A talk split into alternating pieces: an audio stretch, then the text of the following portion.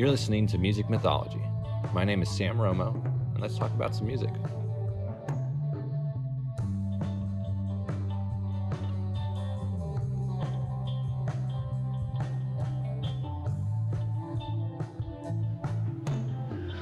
Alrighty. Ready? Yeah, I'm ready. Brother. So jazz. Jazz. Awesome. It's a good one. So uh, this is Sam Romo sitting down with uh, Do you prefer Gabriel? Yeah, Gabriel's good. Awesome. Gabriel Parker. So how you doing, brother? I'm doing great, man. How about yourself? Doing well, brother. Good. Awesome. So where do you want to start? Man, uh well first of all, how's your year been going? It's been weird. Yeah, same. I think that's the only word you can use to describe this year, no I- matter what perspective you're coming from. I definitely think it'd be weirder if you were like, "Oh, it's been great. Yeah. This is the best year ever." I mean, this project has been a silver lining, but it's you know, it's just been too much weird. Yeah, a lot of weird to cause people to to I guess go for the silver silver lining, right? Yeah. Yeah, it takes Well- people out of their nice comfortable routines. Yeah. well, Yeah. People better have had things to be thankful for this year. I'm surprised that they still had like open to the public Black Friday shopping. You know, Target, Walmart, they still had the deals. They still had, you know, the stores open up at 9, 10 o'clock in the morning, maybe 5, 6, or maybe even midnight. yeah. You know? Gotta make the money. Yeah, I guess so. There's a lot of businesses that go in the black at this point. Ugh. Uh, it's weird. Can you get a little closer on it? Sure. Awesome. But yeah, dude, it's been a weird year. But it's just, again, it's just that time when it, things are constantly changing. You look at what you can control, look what you can you can do, and look what you can appreciate, so you can stay focused on the things you can do. Man, ain't that the truth? right? Have you caught COVID yet? No. No? I haven't. Okay. I did. Yeah. Yeah, I had that. How was that? Oh man, it was um you know, I, I honestly think I had it twice. Um once after I came back from Hawaii in early December, uh, around the time where they were starting to talk about it. I know they were talking about it in like last year of November, uh, was when I was hearing it about it. But December, I went on a trip to Hawaii, played a gig out there, and then uh, when I was coming back, maybe a couple of days later after i got really sick um, you know fatigue and i was throwing up and i was uh, my breathing was awful i already have asthma but my breathing was worse than i could have ever imagined i thought that i was just getting old and getting sick and this is what it's like so i'm gonna die by the time i'm 35 like my ancestors back in the fucking 1700s or some shit but no, uh, I really do believe that was COVID. And then the second time, uh, my roommate actually gave it to me. I'm not going to say any names so nobody incriminates him. But um, my roommate gave it to me. And then he told me his girlfriend got was sick, so she was getting tested, and then he got tested, and then I think it was a weekend. It was on a Sunday. I found out that he had it, so then I mm. went and got tested, and then I found out I had it. So I stayed out of work in the public for three weeks at that point, mm. and that was early June. Oh, okay. Yeah. And and that second time, did you get anything? The second time was not as bad. I still coughed, uh, quite, you know, every once in a while. Um, I lost my sense of taste and smell this, that time. Oh, Really? Yeah. Has it come back all Oh yeah, it definitely came back. Oh, good. But That's it was good. it was some people weird. are still struggling with that. Yeah, exactly. Some you know, um, eating was awful because everything tastes the same. So the only thing you have is texture. Mm. So you know, you want something like crunchy. You don't want something mushy. Yeah, it's gonna fuck you up a little bit. Yeah, it's gross. Yeah, it Yeah. sucks. All the sensations been removed from eating. All of it, all the satisfactory things. You don't smell it. You don't taste it. You don't. You know. Yeah. well, then let's talk about something more sensational. Okay. Uh, have you seen any virtual shows or live streams of music lately? Ooh, that's a good question. Um, the only one I really watched was uh, the um, Deep Ellum Art Company. Okay. You ever watched them? Yeah.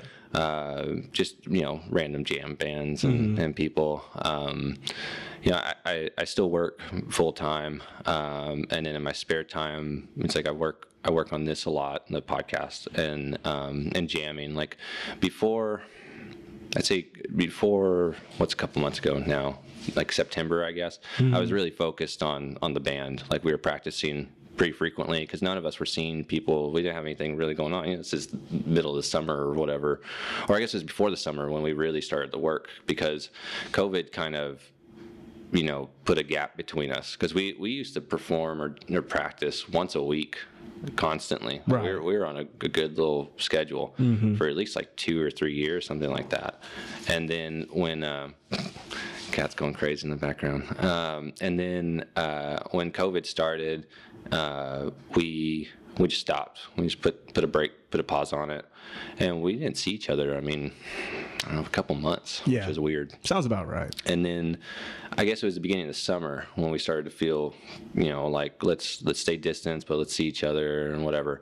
And then we started practicing again. Um, and then, man, it felt like nothing ever happened. I mean, in fact, when we came back together, I felt like we were better than you know the last few times that we had practiced before. And I think it was we kind of got in that groove of the expected. You know, we were kind of like, ah, we'll just why do we need to work so hard right now? Yeah. We'll just we'll jam again next week. Maybe we mm-hmm. can do it next week. Oh. I'm like, all right, sure. And then now when it was taken away, and we come back together and it was full force, like, oh man, I've been practicing this. What have you been doing? Oh, I got this. Like, oh, awesome. And within that first night, I mean, I think we played for like oh. six hours, like straight, just recording stuff and going crazy. And Can you hear yourself? yeah, I can't hear myself at all. You can't hear yourself at all. Oh man, did he just unplug it? Uh, I think he. I think you unplugged it, mate. I think you fucked up. You unplugged. Yes, you. Looking up at the ceiling. There, can you hear me now? I can hear you. Okay, great. Excellent. Freaking cat. So that's the first time he's been so rambunctious. Rambunctious. That's a good word.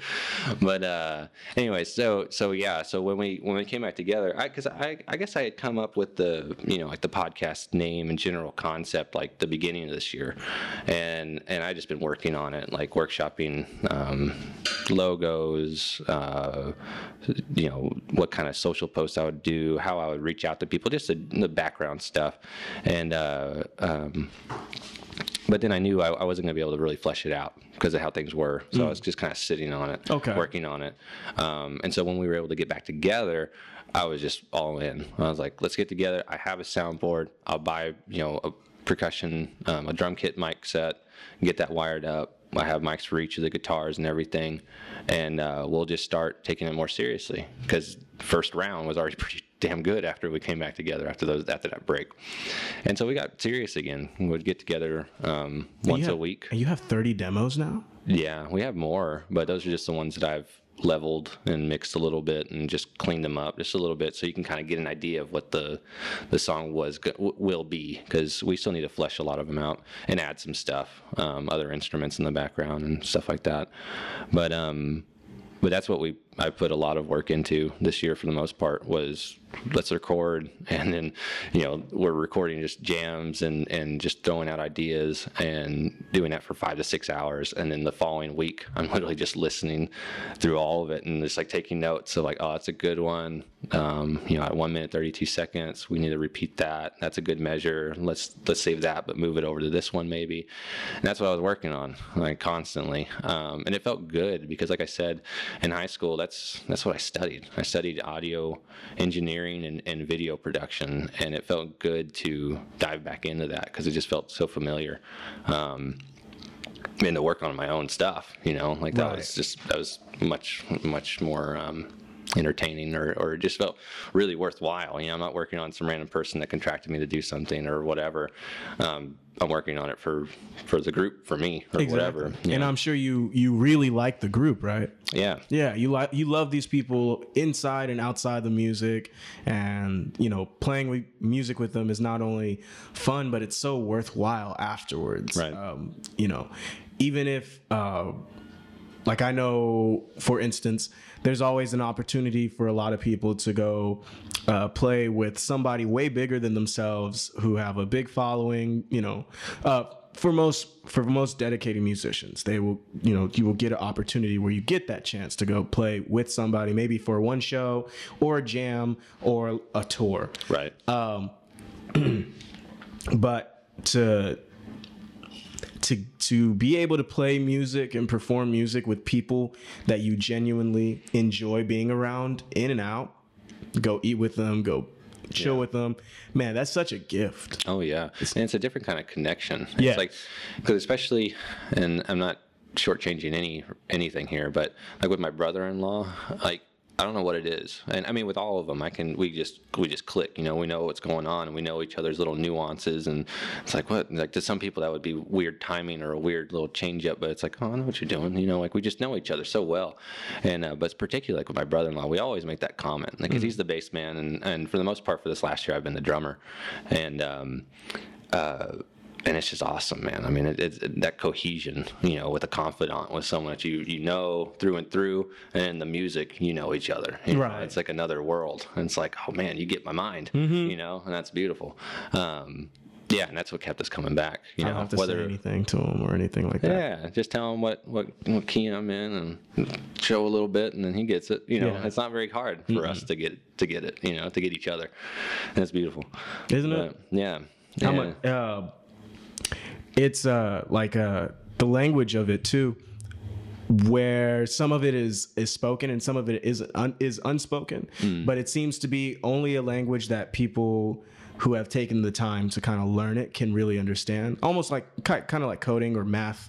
Um, Sure. um, you try to tell it to somebody that is not musically educated in any manner, shape, or form, and some of the most basic things that you know, like oh, if I just spend a lot of a little bit of time, I'll understand this. Some of the basic things, trying to understand, tell, talk to people about it.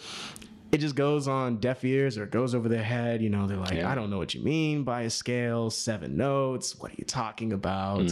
You know, and um, I think that's one of and this I hope this doesn't sound elitist or anything, but the the, the exclusivity of of uh, the enjoyment of music on a deeper level, it's so nice, especially when you run into somebody else who enjoys music as much as you do, or similarly, uh, having a conversation about the nuances instead of like, oh man, I really like the beat.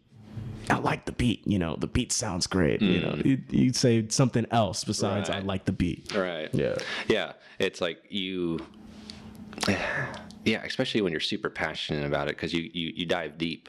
I mean, I, I mean, like when you're a super nerd. I mean, nerd's just someone that's that's passionate about something, and and if you nerd out on an artist or a genre or an art style, you you, you go in deep and you find those, you discover those nuances, you learn them, you you pick up on the things that you realize you you are drawn to, and then just just through listening, everybody has those habits, especially those those music lovers, those heavy audiophiles and stuff like that. But then when you're a musician, there's just that you know there's another level of appreciation, especially when you're listening to someone playing what you normally play. Right. That's when you feel like the smallest person in the room. Sometimes you're like, oh my god, Oh my hell god, just happened? We should. I, I don't know. Sometimes I hear people who play my instrument. I'm like, I don't play this person's instrument. Uh, this guy plays a whole nother kind of horn than I do. Mm. You know, I, I not really. I know it's a trumpet. You know, Right, right. Uh, but you know, some people, some people just make it sound way. Or just expand the sounds of it all. Um, Yeah. They make it huge, or they make it small, or they do both in the same song. And um, man it's it's it's amazing and everybody's got their own flavor and you can kind of if you really listen to a whole bunch of people you can kind of set a whole bunch of records next to each other play them and probably pick who you're listening to just from what they're doing Right. yeah Yeah. I know drummers. That's a that's a big one. You know, hearing a drummer and being like, "Oh yeah, I know. No, this is uh, Buddy Rich, or uh, this is um, this is Art Blakey. This is uh, Neil Peart, or you know, whoever."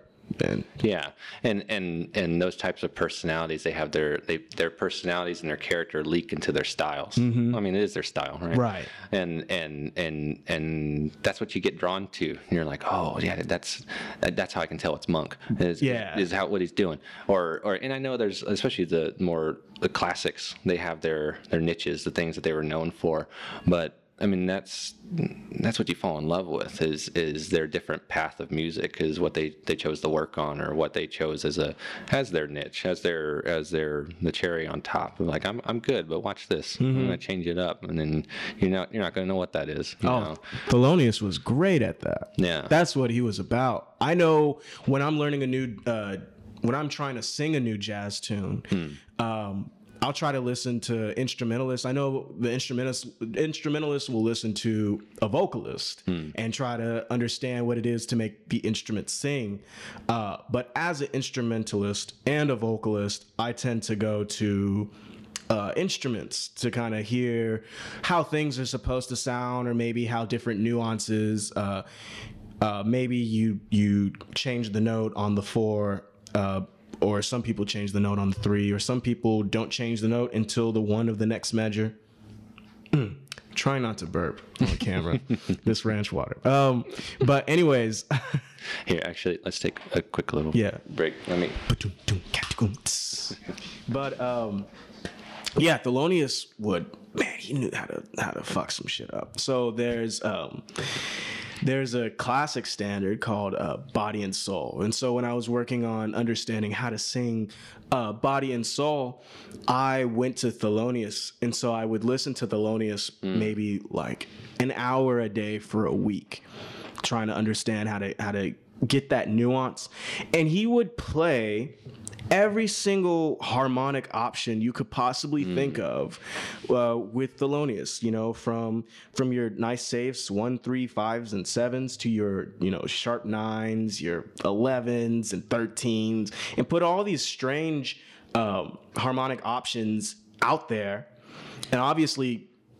A sane person's not going to pick all these harmonic options to sing or perform or anything. He was insane, but um, you know you can pick and choose. You're like oh but you can you can do that right there. Maybe you can do that right here. Kind of kind of like um uh production you know or you listening back six hours five six hours being like oh well you know i like this here. This can repeat right here. Right. and it's all about um it's all about kind of like how you guys recorded a whole five six hours of of jamming. Um, you can do that with Thelonious because he kind of just puts years and years of of knowledge in one song. And then you can go back and you're you're like oh well you know I I want to sing it like this. I hear how he does this. I don't like this but I like this. I think this should be put here. And then if we can go back and do this so I can do that what he did right there. And that's what I particularly like uh, the thought of Monk just kind of like just switching things up and, and giving people a chance to be themselves. He's he's really much so like a like a jazz manual for the soul, you know. Wait, and why, why do you say that like that? Just the just the the choices. Like he, any kind of manual is gonna it, depending on what kind of thing you're you're operating with. Like for instance, I have a uh, I have a drone, right? And you can do so many things with a drone within the scope of Right, drones. You can make it float and sit there. You can drive it forward. You can drive it back. You can let it go out and then set a command to where you know 15% and then it comes to you um, and it's kind of the same way in jazz except a lot more blown up you know? It's like oh i can i can be super feisty and fierce. I can be very mysterious and i can i can do whole tones and i can do um, you know i can sound like i'm i'm from like a what's the word? Um exotic lands you know? I can do harmonic minors and make it sound you know what i feel like an egyptian sound would sound like. Uh, i can i can really make it soulful and add some some um some harmonic blues in there some some uh, minor blues or some um pentatonic scales in there. You know i can i can be very western centric and stick to my majors and minors and do everything in the in the western hemisphere of acceptable music or i can learn something else and go more towards the eastern hemispheric style of music. And i i always felt like uh, thelonious was open to all of those things as a as a jazz musician versus other people, uh, including Miles, which I think Miles had a huge ear as well. Yeah. Or Sun Ra, if you've ever heard Sun Ra. No. It's like, uh, you know, Kamasi Washington? Yeah. All right. So Kamasi Washington does a lot of like space jazz, right? Right, the big And- epic stuff. Yeah, very big, epic stuff. Um, but Sun Ra was that Kamasi Washington before Kamasi. And What so, era was he in? man, like 60s through 80s.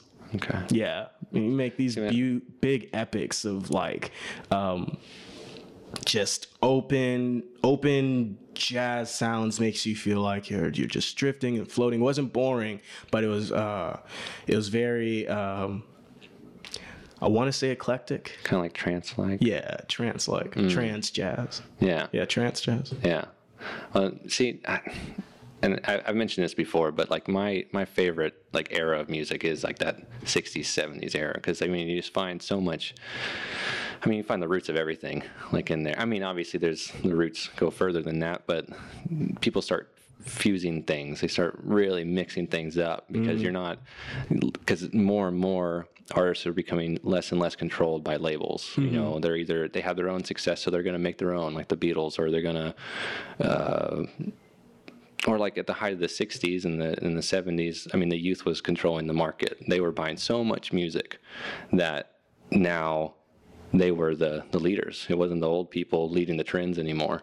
And and with that there's a lot of turmoil there's a lot of weirdness but you get those cross you get that cross stuff where where you know well that was the beauty i mean especially for the, the beatles and and any of those artists that started to introduce new things is they, they they reached out to other genres they started learning from other people and i mean even like um i mean like did you know that in 1970, Miles Davis was planning to make an album um, and include, which I think would eventually it, it fizzled out, but it became uh, Bitches Brew.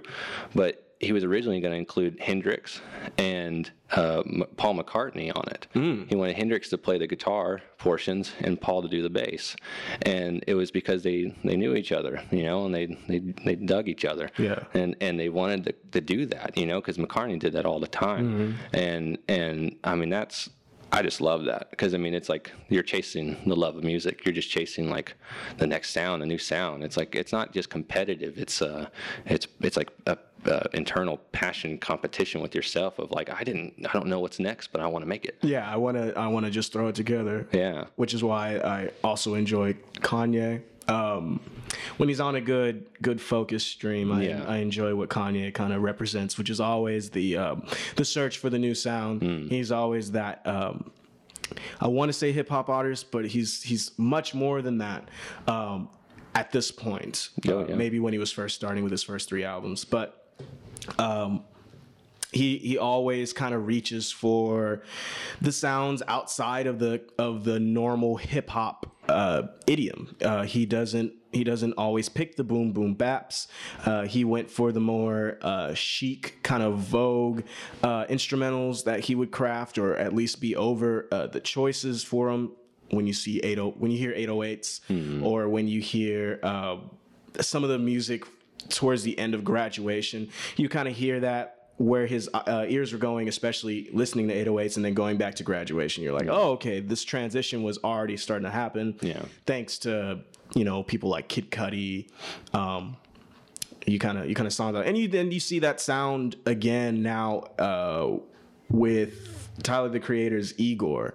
you kind of oh, yeah. you kind of get more of that. Uh, And fashion Boy. show. Oh yeah, absolutely, Yeah. absolutely. So big mix up cross genres but that was always something that yeah definitely attracted the, me to kanye was his, his sampling his production work always incorporated multiple genres multiple eras you know he's going to sample this old uh, uh, gil scott heron song or uh, part and and, and or or uh, curtis mayfield you know he's all over the place but um, even rare earth you know just picking random stuff that he grew up with that he he heard and was obsessed with you know but he appreciated mm-hmm. and then he went and he he he fused it which is a great thing because that's what you're doing. You're, you're making the next thing.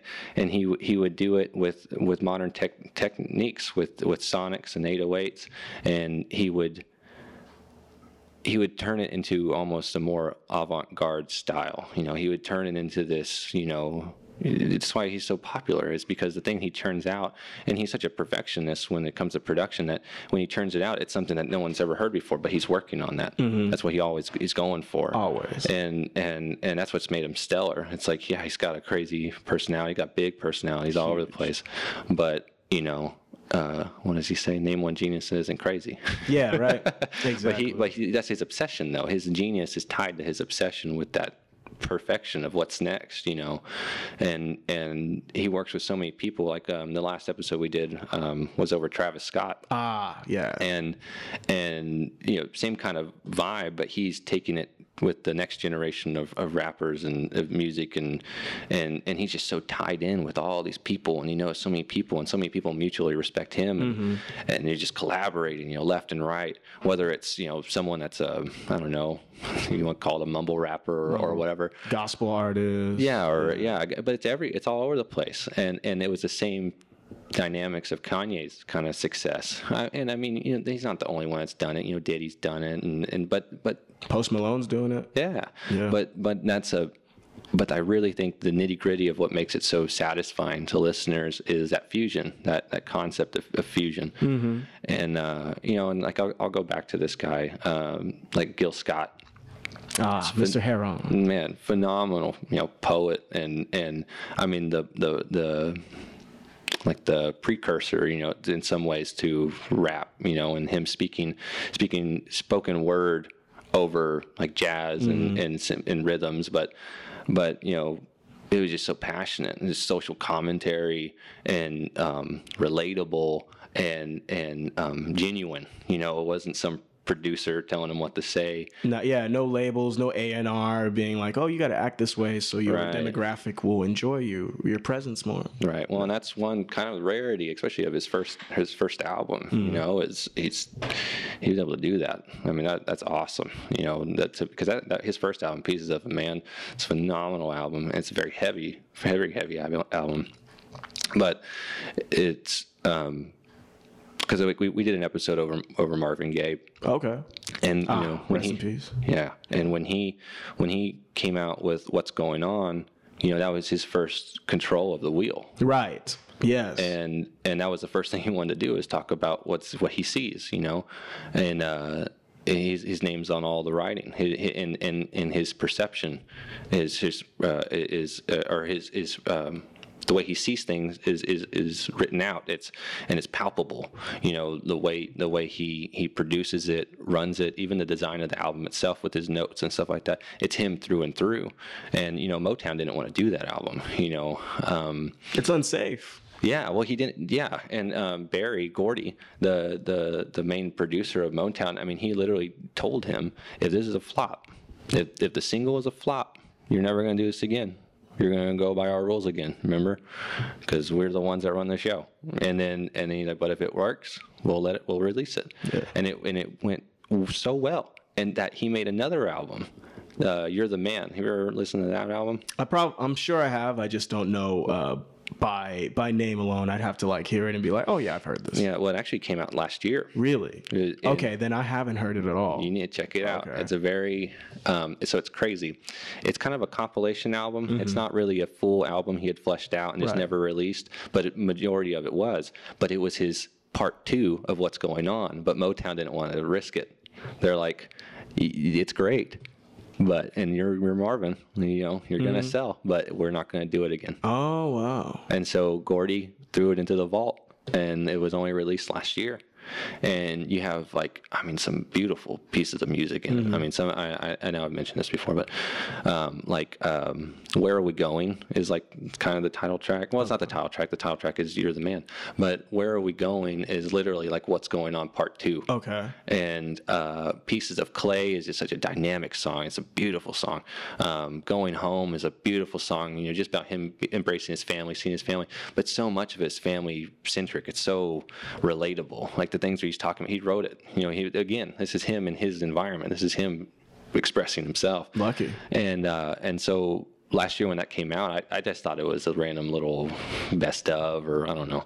And then I read the little explanation of it. I was like, oh my god, Unreleased like, tracks. What in the world? It's like why wouldn't you want to release that after what's going on? But at the time, you know, it's I'm sure they're afraid. They didn't know what was marketable No. you're looking at 71 and uh, i don't know you know they just decided not to do it and it's calculated and whatever but that in itself that um, that commentary um, that starts becoming more common, and especially like like he started to open the gates, um, you know, because then the, the Temptations started talking more about societal stuff.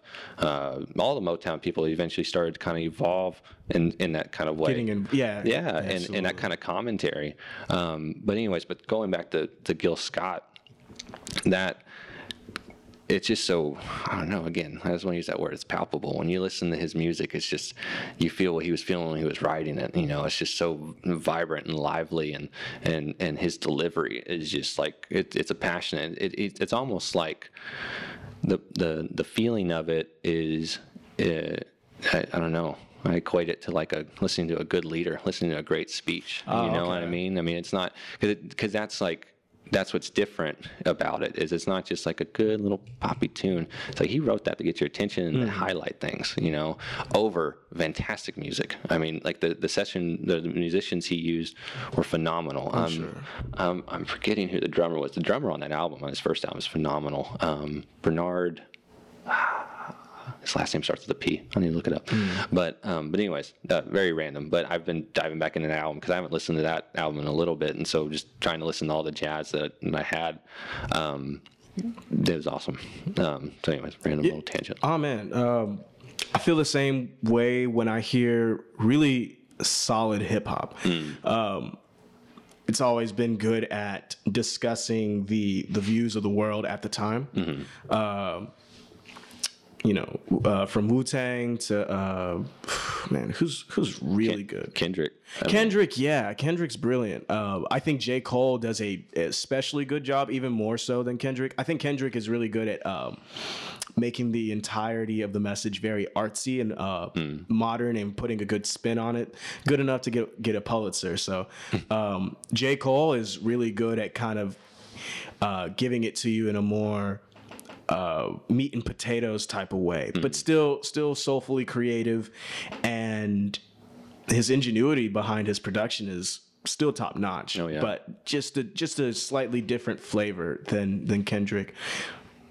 I so I know um, when Miles was kind of coming up, or he had already come up. He'd already been sort of big in, in New York and it was spreading through the country. But uh, he would go to operas and go watch operas and go see. You know, uh, classical was another big art of his that he wouldn't really do, but he would explore. I mean, he did go to Juilliard uh, for uh, what was it?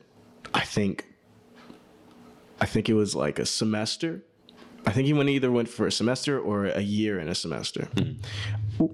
And um, he would he would go to operas and he would go to classical concerts and he would go see all these weird things that most of these classic jazz artists wouldn't go see. And you know, Char- Charlie Parker had been dead for for a while at this point already, but you know, you still had Oscar Peterson, you still had all these huge sax people, saxophones, and um, he would he would kind of do things out of the norm just to just to get either a chord in his head or just some kind of writing technique uh, in his head to make to make the new thing Yeah. um, which is always interesting to to watch his concerts.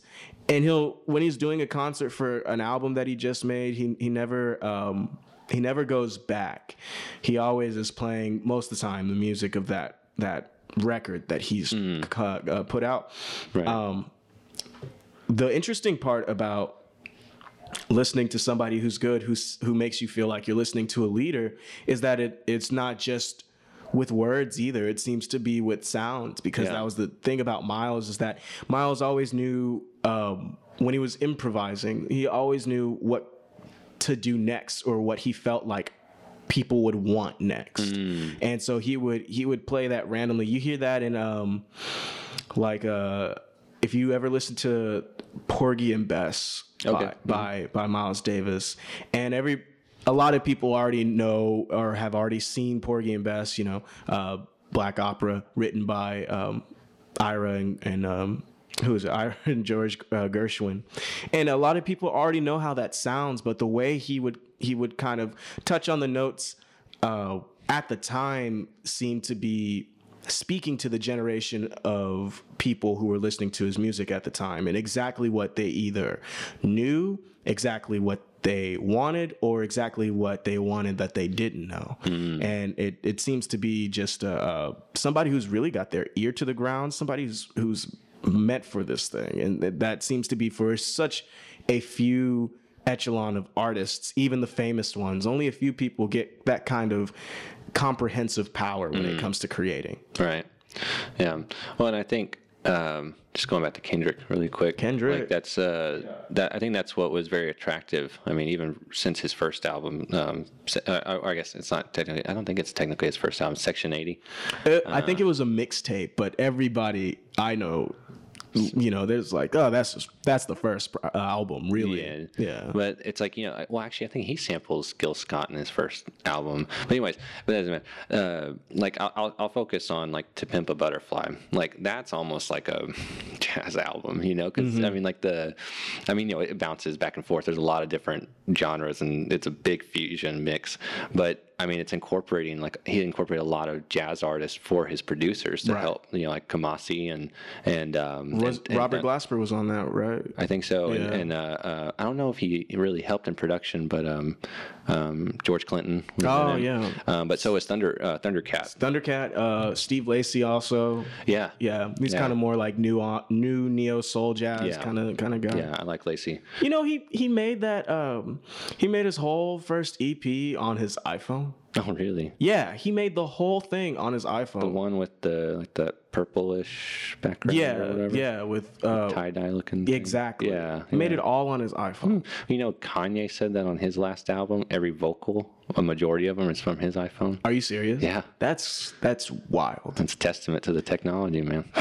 That's a that- that's a skill to to mix and master like that. Yeah, yeah. Well, it's good uh, engineering. He's, I mean, he's kind of messed with it, you know, post, but Yeah. still, it's just crazy. That that is wild. But um, but yeah, I mean, that's because I don't remember where I read this, but because someone at one point referred to Kendrick as almost like if you turn a jazz artist into a rapper, like the way he comes at it, the way his mind thinks is almost like a jazz musician, not a traditional rapper. Good. Um, yeah, well, and I think it, and that's what makes him very interesting, you know, because there's, it's not, it's not a simple beat with No. 808s and in the typical, you know, you know, whatever. It's it's it, he, he loves the the eclectic, the weird, the weird stuff, and that's why I love that album because it does feel different. Like To Pimp a Butterfly does, majority of it does feel more like um, a jazz presence, but it's um, in fact I read that um, oh my gosh, I'm forgetting his name, Herbie. Hancock. Hancock, thank you. I don't know why I- his last name slipped for a second. um, I read that he is producing an album with Kendrick, like Snoop Dogg, Thundercat, Kamasi. That's gonna be a funky. Yeah, and the dude's in his 80s. Mm-hmm. Yeah, man, killer. Um, super killer. Uh, still, man, I I would still to this day love to see Herbie Hancock. live, You know, um, even comparative. I know it's been a long time since it's prime prime, and I say that with quotations, but I think, you know, once it's all up there. Uh, especially the the way he plays he can he can replicate it It- it's just gonna get better especially with his inclusion of new artists and he he's also an artist that has um integrated uh new technology to his act. Oh, yeah. ever since he was young. That's why i mean miles loved him. He was he was using tape recorders during during recordings like before that was a that was a thing. Like little small tape recorders Mm. to to kind of give another sound or another vibe. Um you listen to his uh you listen to the work he did on on bitches brew or what he did with with um with Miles Davis himself or some of the the recordings. Like I've, I've got one where he's with uh like Freddie Hubbard and Stanley Stanley Turrentine um I, it, I can't remember the bass player or the drummer, so I, I f- forgive me. But uh, some of the some of the options, the the sounds that he picks for his his keys are um, at the time out of this world. Nobody's really like picking that kind of sound, and he's he's always been one to to advance his sound with the help of technology. He's never been afraid of it. Yeah. and it seems like um, a lot of artists that get stuck in one lane are afraid of of integrating integrating uh, the new technology into their creations. Yeah, or just yeah, or just alternate technology Yes, in general. And but purists, you know. Yeah, but that's what that that's how you, I can't remember. I think it was McCartney said something like this. It's like you know the new sound is just someone that something that someone's playing on the other side of the world. You just haven't found it yet. Right. And um, and it's very true. I mean, in a way, like what you said, you know, go to the opera like Miles would do and, and find the little, you know, like, oh, that timing's interesting. Oh, what's that instrument? You know, and like all those little things. Um, and, uh, I mean, not to stay on McCartney, but you know, like that was an, a very mm, drawing thing, like for me. That man's a genius. Yeah, absolutely. But that's why he's always like hunted after as the next sound, the next musician. Like he wants to work with with everybody. You know, he's worked with Kanye. He's worked. I mean, there's so many Michael. people. Yeah, I mean, but but like even going back to the the Beatles days, where I mean, they still had a lot of control of their sound when they were the Beatles. Sure. But like, you know, turn of the um, of their era, you know, mid '60s, going from a, a touring band to the typical band, the typical e- expectation of their career. You're touring all the time, and every six to six months to a year, you're going to release an album. Um, but then when they stop touring, come Revolver, come Sergeant Pepper, then they they're more in the studio and now that's when they really get experimental and like that that's a big change in music when people focus on the studio rather than the the performance rather than what we're going to do we're going to go in there and then a producer in a white lab coat uh, come in and mess with our instruments and make sure they're all right and it's like no no we're going to run the show we're going to take our time and we'll piece it together how we want it to sound and that's how you get crazy songs like um Tomorrow Never Knows by the Beatles, where it's just like, what are these sounds? What is it? Is that a backwards guitar? You know, like just like crazy things. But in, in, in I don't know if you know this, but that, that song is literally composed out of random samples that McCartney had recorded. Just recorded already. he just had all these random, you know, here's a sitar, here's a car, you know, all these random things. And and um, uh, there's a really cool interview with George Martin where he explains like how they did it, and they have all these these tape machines going, and they have a different tape in each one, and they're just playing it, and they make the room into like an instrument Oh, because they're like, all right, let's run that song backwards. No, slow it down. Let's pace it out. Okay, and then let's do this one. And that's literally what they're doing. They're balancing it in the studio. They turn the the, the, the room into an instrument. That's some crazy searching right there. Yeah. Yeah. But I mean, that's that's how you do it, you know, like, and and and and because you just you, you never feel satisfied, and that's how that's what that's what McCartney comes off to me is it's like yeah yeah here's, here's my new album now I'm gonna go tour and I'm in my mid seventies I'm gonna keep going you know Yeah. it's just like that's awesome man I'm It's like- always staying up to date in my own lane. and pushing it Yeah. pushing myself Always. yeah Yeah, um man, Paul McCartney was a genius, a genius writer. If you ever like go back and and look at his lyrics, um some of the you know, it, ha- it had the the brilliant part of, about his music is that it had so many different themes. Um uh like what's it? Um Maxwell, uh, Maxwell think- Silverhammer. Max, Maxwell Silverhammer, or Rocky Raccoon. Um, no he's a master storyteller oh, master storyteller But- from from all these different worlds. Um, I would, you know, you would never, not never have guessed it, but uh, you don't really meet that many songwriters who are also the performers of their own music who have such a good handle on writing lyrics. Yeah. uh, kind of like uh, also like Leonard Cohen or um, uh, what's it, what's his name? Um, like a Rolling Stone. Um, Dylan Yes, Dylan. Wow, I was gonna say Billy Joel. Uh, Lord. yeah, right. I saved you Yeah, but yes, thank you, uh, Bob Dylan. Everybody would have been castrating me. I'd have, I'd have been stoned or whatever you do to music, But, uh, sacrilegious people. But I get what you mean because like he, he was a genius. I mean, like one thing I, I like to bring up as an example of, of how what made him a little bit different than like I don't know, because he, he he does have a formula. Like he knows what works. He knows how to make the pop songs. Sure.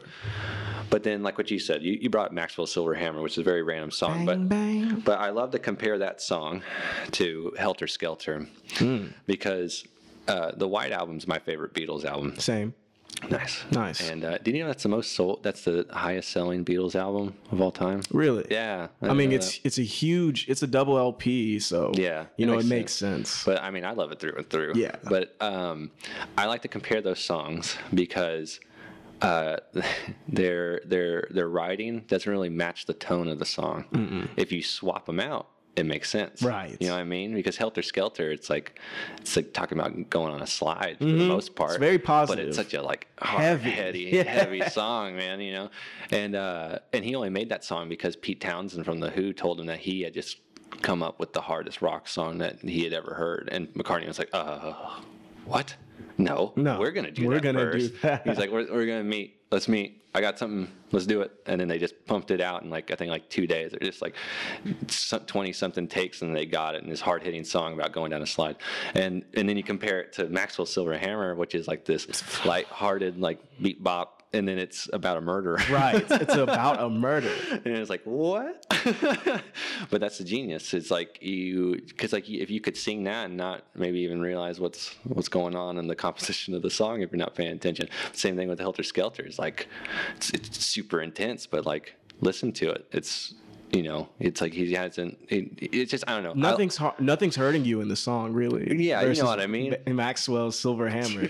you play if you play uh, Helter Skelter for people who don't listen to the Beatles, they'll be like, "Damn, who's this?" They, mm-hmm, You know, mm-hmm. they just hitting this hard. And you tell them it's the Beatles. But if you play like Maxwell's Silver Hammer, they'll be like, "Oh, this sounds like some Beatles shit." blah, blah, Yeah. blah. and it's like, "Oh yeah, it is the Beatles." Yeah. So I think people like the Beatles had that um, almost had that original boy band beach sound that that they kind of had back in the past when they were competing with the Beach Boys. Yeah, and I think that was organic because of that competition Yes. in the in the music world. Mm-hmm. But again, I think it was McCartney because he was the main driving force, especially in the ha- second half of the '60s. Oh, yeah. They were everyone else was so dialed out or over each other or learning from someone else like Miles or Derek Clapton or you know just n- meeting new people and new influences and realizing like oh they're drawn to me now. Now i can make new music. I can work mm-hmm. with this guy maybe.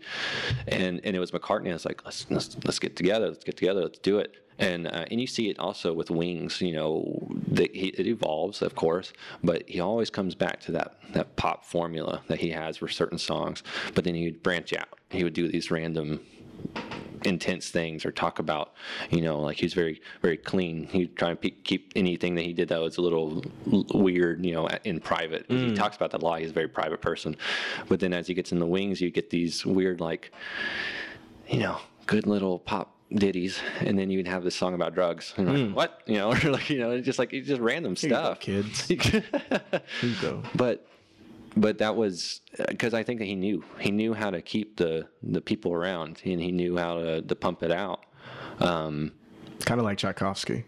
Mm. If you oh, oh sorry uh so like uh like uh the Nutcracker Suite okay. uh Swan Lake Gotcha. 1812 overture like these huge big or uh a better composer to to John Williams Mm, okay. Okay, so like John Williams has all these soundtracks from Right. all these films that everybody has loved, and you can kind of when you listen to it, you can kind of be like, "Oh man, this sounds like some kind of movie." And uh, before Hans Zimmer came around and became big, it was most likely John Williams putting out these AAA. A. yeah, these Yeah. triple A uh, soundtracks, or you know, writing the Olympic theme. Uh, yeah, did he? yeah, he wrote the Olympic theme. Oh. Isn't that crazy? That's crazy. Yeah, he's it, like you said, he just knew what the people would go for, Mm-hmm. or what they what what would r- get a rise out of the emotions of the people when hearing this piece. Uh, he was very very in tune with uh, with the people, and he just knew what worked. Yeah. Yeah. Yeah. Well, that's the funny thing is this Zimmer feels like the next, like the current. You know, he he touches everything and it's gold. We're yeah, we're on a we're on an eclectic kind of sound when it comes to classical music. You know, very avant-garde, m- you know, modern. Everything's everything's grayscale colored sounding, and um, yeah, just very very modern sounding. And Hans Zimmer kind of fits that mold, but doesn't take it too far left to where people don't recognize that it's music anymore. yeah. Right. Yeah. It's not too experimental. No. It's but it's still got the boom. Yeah, it's got the dark tones. Okay, got this one dark tone. Got a bell off in the distance somewhere. The orchestra swells over three, four minutes playing the same thing. I'm, think, I'm thinking about the um, what's a uh, Inception, Inception soundtrack. Oh, Yeah, exactly. that's one of the most intense ones, Isn't it? of all time. huge, huge soundtrack. It's Like like, if you if you want a soundtrack that kind of explains anxiety, yeah, exactly.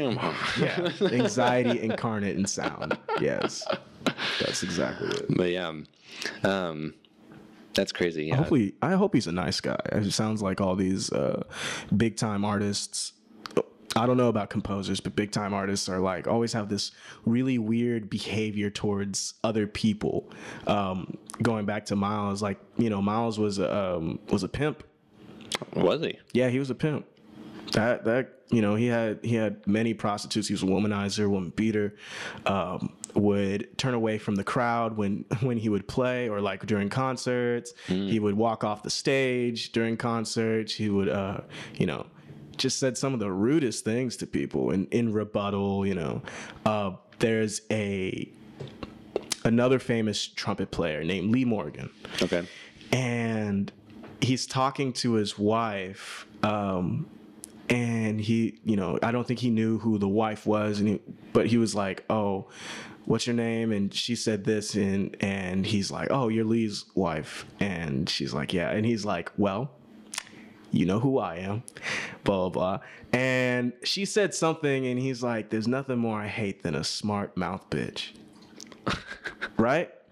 That was his personality. And, you know, same James Brown, woman beater, womanizer, drug abuser, uh, you know, just go on to some of these talk shows, high as hell. I know you've seen that one Oh, that, that yeah. Key and Peele replicated. What the one where he has the glasses on? Yeah, living in America. you know, like, oh my god. Yeah. Oh man, that's so funny. What's up like- with you, dude? Yeah, I, don't, I wish I could remember some of the questions she asked because she, she she tries to keep that interview going and She he just kind of what Mm, feeling great, just like out of it.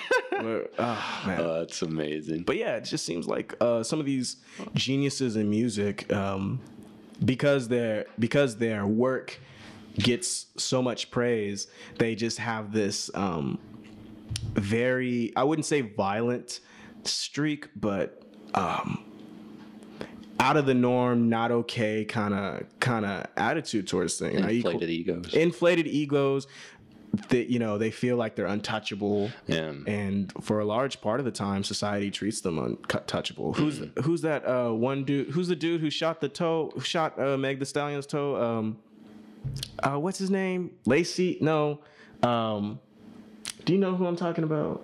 Okay.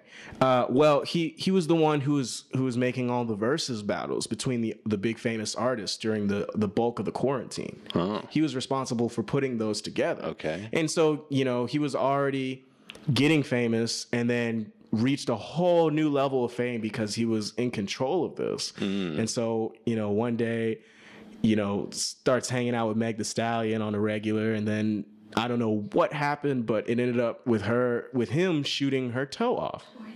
Tory Lanez. That's who it is. Uh, Tory Lanez, I, I see that the same way. Tory Lanez, Chris, uh, Chris Brown. Um, uh, Con- yeah, of course. Con- oh man, Ka- Kanye. Kanye just hasn't publicly beaten anybody. Um, so he's. it seems like he's done everything but you know being a womanizer per se or a woman beater, but all the other strange off streaks. You know, Yeah, I feel like a god. I feel like I, I exude, you know, the thing. I exude the cool. I exude what what's current. Like, Right. I'm me. Yeah. It's like you, if you like me, then it doesn't matter what I do, right? exactly. Or like what uh I can't remember who said it. It's like if I'm the champion, then what I do is champion behavior. I don't have to act like a champion because I'm already am one. Why would I change that? He even has a song called Champion. Ain't that crazy? But you know, but uh, you know, it's got to turn into that par- that that dyna- internal dynamic at some point. And we're like, I want to be the best. And once you are the best, we're like, well, I am the best. So what I do is what the best would do. Right. So why would I question what I want to do immediately? And you have a whole following of people who are going to follow you, whatever you say. you know, listening to all the especially words. nowadays. That's even more not just, not apparent, but more I don't know sensitive. That like you you you have a constant public presence. You know, Mm-hmm. if you want to, you can you can stream everything you're doing you ever do. You could. You could update anybody on what you're doing. But, you know, but we throw it back to there. We were just talking about 60s, 50s, 70s. Uh, you needed a platform to do that. Right. You needed someone to clear what you were going to say before you said it. Uh-huh. You know, you needed someone that was going, like I said, in the white coats and the lat, and the producers are going, no, let's let's not do that. We're gonna ask you these questions, and you know they give you that prompt ahead what of should time. we stay away from? Know, yeah. Mm-hmm. all that kind of stuff. I'm like, no, no, no. And that's like the thing like this freeform conversation. Pod- I think this is why this resonates with people. Podcasts, conversational Mm-hmm. podcasts really resonate with people is because it's totally organic, totally genuine. You know, it's authentic, and there's no cuts, there's no nothing. It's just let's talk, and nothing's really planned. It's just let's- you know 'cause that's the beautiful thing about communication. It's about the uh, the work to understand each other. You know, Mm-hmm. Right. and the challenge of that and appreciating that Exactly. and um, but anyways getting back to everyone having a microphone in their hands nowadays anybody can do that but that's why i mean that like we, I mean, we have these computers in our pockets at all times. that You mm-hmm. could you could know as soon as Kanye bought an order of fries if you wanted to let you know. You could know it, and you could be like, "Oh man, I want fries." Yeah. Right. Kanye got fries. Kanye, what kind of fries did Kanye get? oh, he puts pepper on his. You Where know, did like he get from? Yeah, exactly. It's just like all these little knit, you know, little things that you're Yeah. like, oh wow, that makes him him. You Yeah. know, I want that. You know, but that's a that's a crazy thing about nowadays, and, and especially like our generation and the, and the next generation. That's because we didn't exactly grow up with it, but it, social media and stuff like that was integrated by when we were in high school, well, we're pioneers. big time. Yeah. Yeah. Well, but I feel like we are a very fortunate generation because we grew up on a majority of analog Yes, stuff. a lot of analog stuff. And then we saw it transition, you know, slowly. And then by the time we were adults, we were kind of like testing the waters of this kind of stuff, or you know, on the cusp of that. And now it's just kind of like you know, like I talk to the younger younger people, and and they're just not accustomed to that, not getting an answer. They don't know if they don't know what a floppy disk is. Oh yeah, cassette, VHS. What's a VCR? What's a VCR? But eh, you know what? You have- you, you have to you have to rewind it. yeah, rewind. Oh my god. you know, it's like yeah, you, you, you- you rewind it. You know, be No kind. wonder Blockbuster went out of business.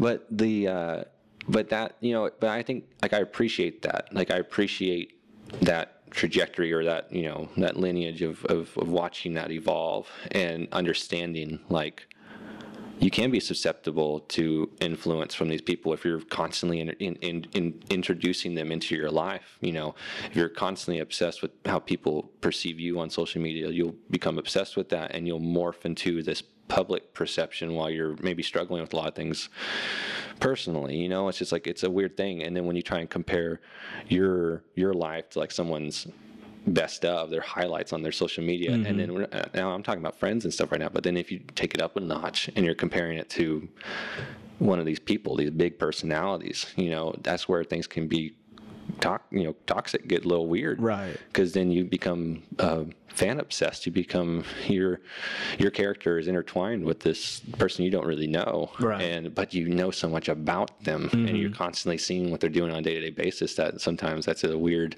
influence you know an impression. And um, um, but yeah, I don't know. I, I- just I like to bring that up because it's just such a weird thing to think about, like in context compared to this this other times that we're talking about. That these artists didn't have to deal with that. No. Well, But- they they deal with other things. You know, they deal with uh, knowing that they're the influencers. Like who who do they turn to for their influence? And it, it seems like a lot of these. The bigger you are, the more likely you are to be uh, segregated because of because your fandom or your fan following. Like there, it doesn't seem like there are a, a whole bunch of big time artists with a lot of uh, loved ones or friends around them. You know, I think about Prince or Michael Jackson, who both, you know, Robin Williams. They all, you know, two of them. Two of them. Uh, what Prince overdosed, and so did so did Michael. Uh, Robin Williams obviously killed himself, uh, but they they were all by themselves. You know, they were all alone. It wasn't like they died on a deathbed, were surrounded by family members. They they were just doing what they were doing, but by themselves. And these are some of the biggest uh, people in in any kind of art ever to just be so isolated because because of their their influence. Their influence makes them feel like gods or revered, and then uh, at the higher you get up to knowing these people, the more the more likely you are to see people trying to take advantage of them or trying to you know. Um, trying to use their relationship with each other as some kind of uh, backdoor to a better opportunity that they're not really prepared for and it just feels as if while we're suffering from trying to keep up with these joneses they're suffering because there's you know all these people are trying to trying to compete with them all the time. All these people are trying to prove to them why i deserve this spot or this stardom or everybody looking at me and you don't. And that you know I- i just uh, i think extreme fandom like that seems to have this like huge circle of, of issues when it comes to people's uh, developing their own the, their own way in life the way they mm. do things you know because they model it after these these celebrities and stars. And these Yeah. other celebrities and stars are just like yo man i'm just trying to live a good life and go shopping and paparazzi's are always mm. around me and everybody's always talking about what i'm doing but the record labels want people to talk about what i'm doing but sometimes i don't feel like talking about what i'm doing but i have to anyways and i don't feel like talking to this person and this person won't talk to me because of this deal or who i work with and yada yada yada yada. and it's all it's all like this big mess Yeah, messy dynamics. Mhm. especially with everybody getting a supercomputer in their pocket Right, and and then now that that starts to, and along with streaming, it starts to sway what labels are looking for. Mm-hmm. You know, like have you seen the the Joe Rogan episode with the Black Keys on?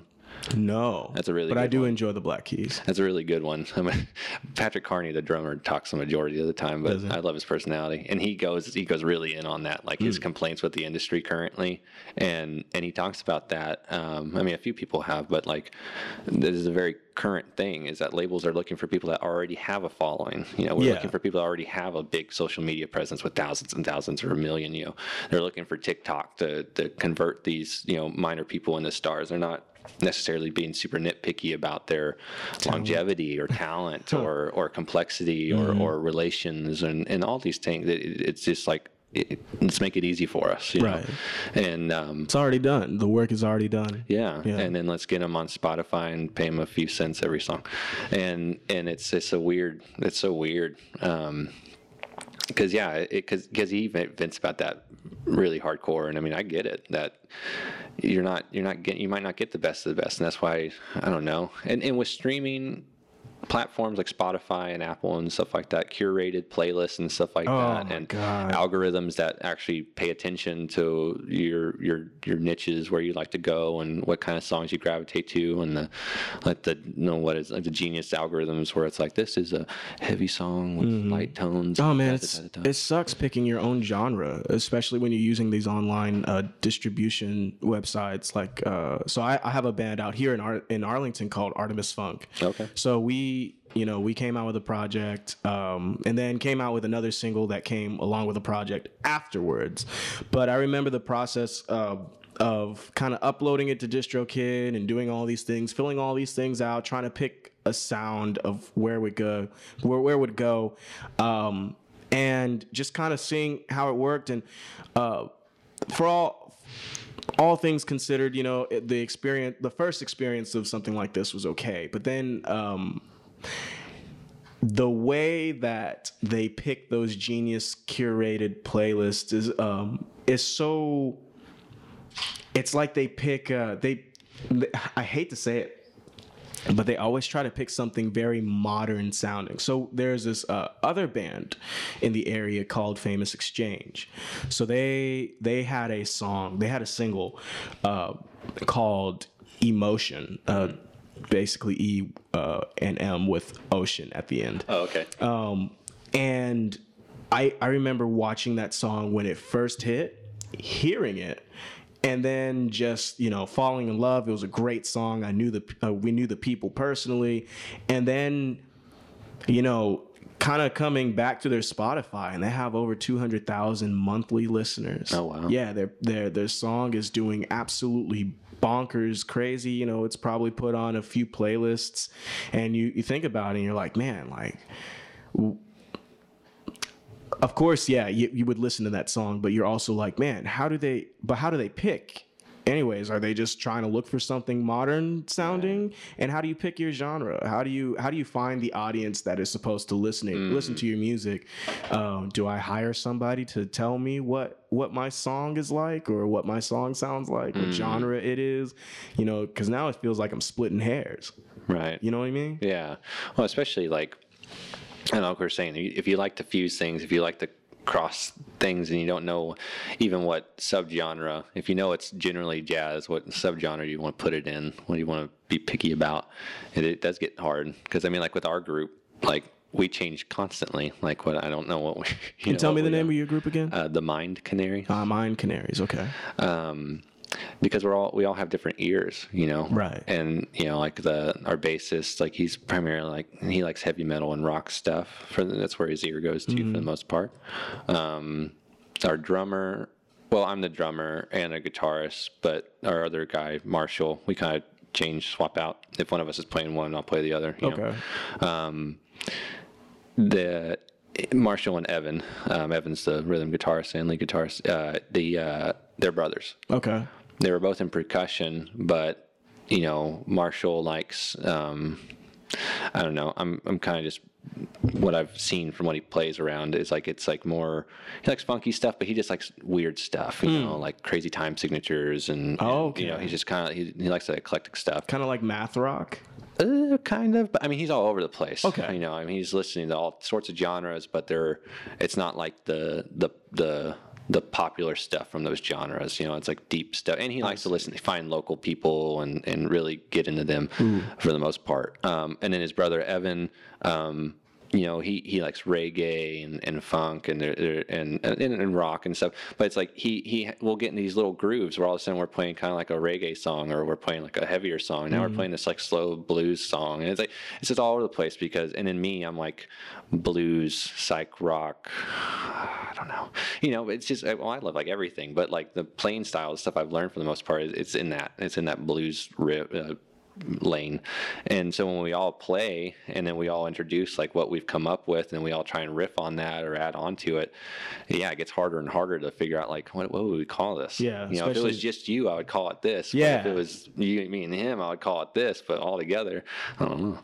That's when you new alternative. Yeah yeah new alternative rock. Yeah, and like yeah, that's why whenever anyone ever asks me, "What's it? What's your style?" Like it's alternative, uh, yeah. Alternative rock, psych blues. nice blue nice blanket statement Yeah, it's like, oh, okay. It's kind of how uh, R&B was because if you listen to old R&B before you get to like 90s, Mm. you know, it, was, it man, it, it sounds nothing like 90s R&B, sounds nothing like today's Mm. R&B. Uh, 90s R&B kind of has this like very defining sound. Um, and so when you say R&B, it's very easy to include that. But R&B before that, when it was given to the instrumentalists to come up with R&B, you know, it was really rhythm and blues. It wasn't this soulful, sexy, you know, uh, Soulquarians kind of thing. It was no Erykah Badu. It was, you know, Stanley Turrentine doing playing Hallelujah or, or some shit like that.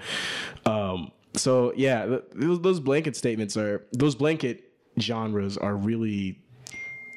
I guess they're there to to explain the unexplainable at the moment mm. until it becomes a defining carved out genre and most most of those sounds that we can't explain don't even come out to be that explained you know Yeah, yeah. Well, I mean, like let's like like Helter Skelter. Mm-hmm. You look at that, and some people would call that more like a punk, heavy rock song, you mm-hmm. know. But like what you said before, and you're like, that's the Beatles. yeah that's Like, the Beatles Yeah, it is, and it was it was the the beginnings, you know, of that of of the gritty, grainy, you know, overdrive type of stuff, and um, you know, and you move into people like uh, Neil Young's career, where you know they call him the grandfather of grunge because that's what he was doing in the late '60s already was just blowing out his his guitars, making it sound so heavy to a pretty simple beat, but then he would just you know come in on something real gnarly, and then that, but it was just rock right and then someone found that and was like, "Oh, I like that. I want that to be everything. I want that to be everything that I am, and that'll be my sound. That'll be my north star, you know."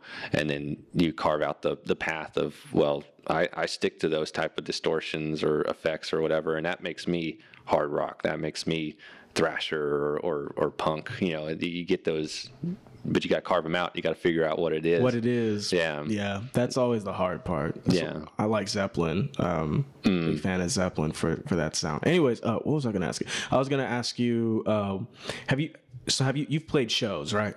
Uh, no, You haven't played a show. No, we were going to try to this year, and then obviously. Okay. Are you gonna try to start in Arlington? Are you trying to go to Dallas or Fort Worth? Well, actually, um, yeah, a buddy of ours has. Uh, he knows the Deep Ellum Art Co Okay, nice. owner, manager, whatever. Those are good people. Yeah, and then um, uh, their cousin owns like a brewery that has like kind of like a show night thing or whatever. We're gonna like do that. and- Okay. but yeah, it was very casual.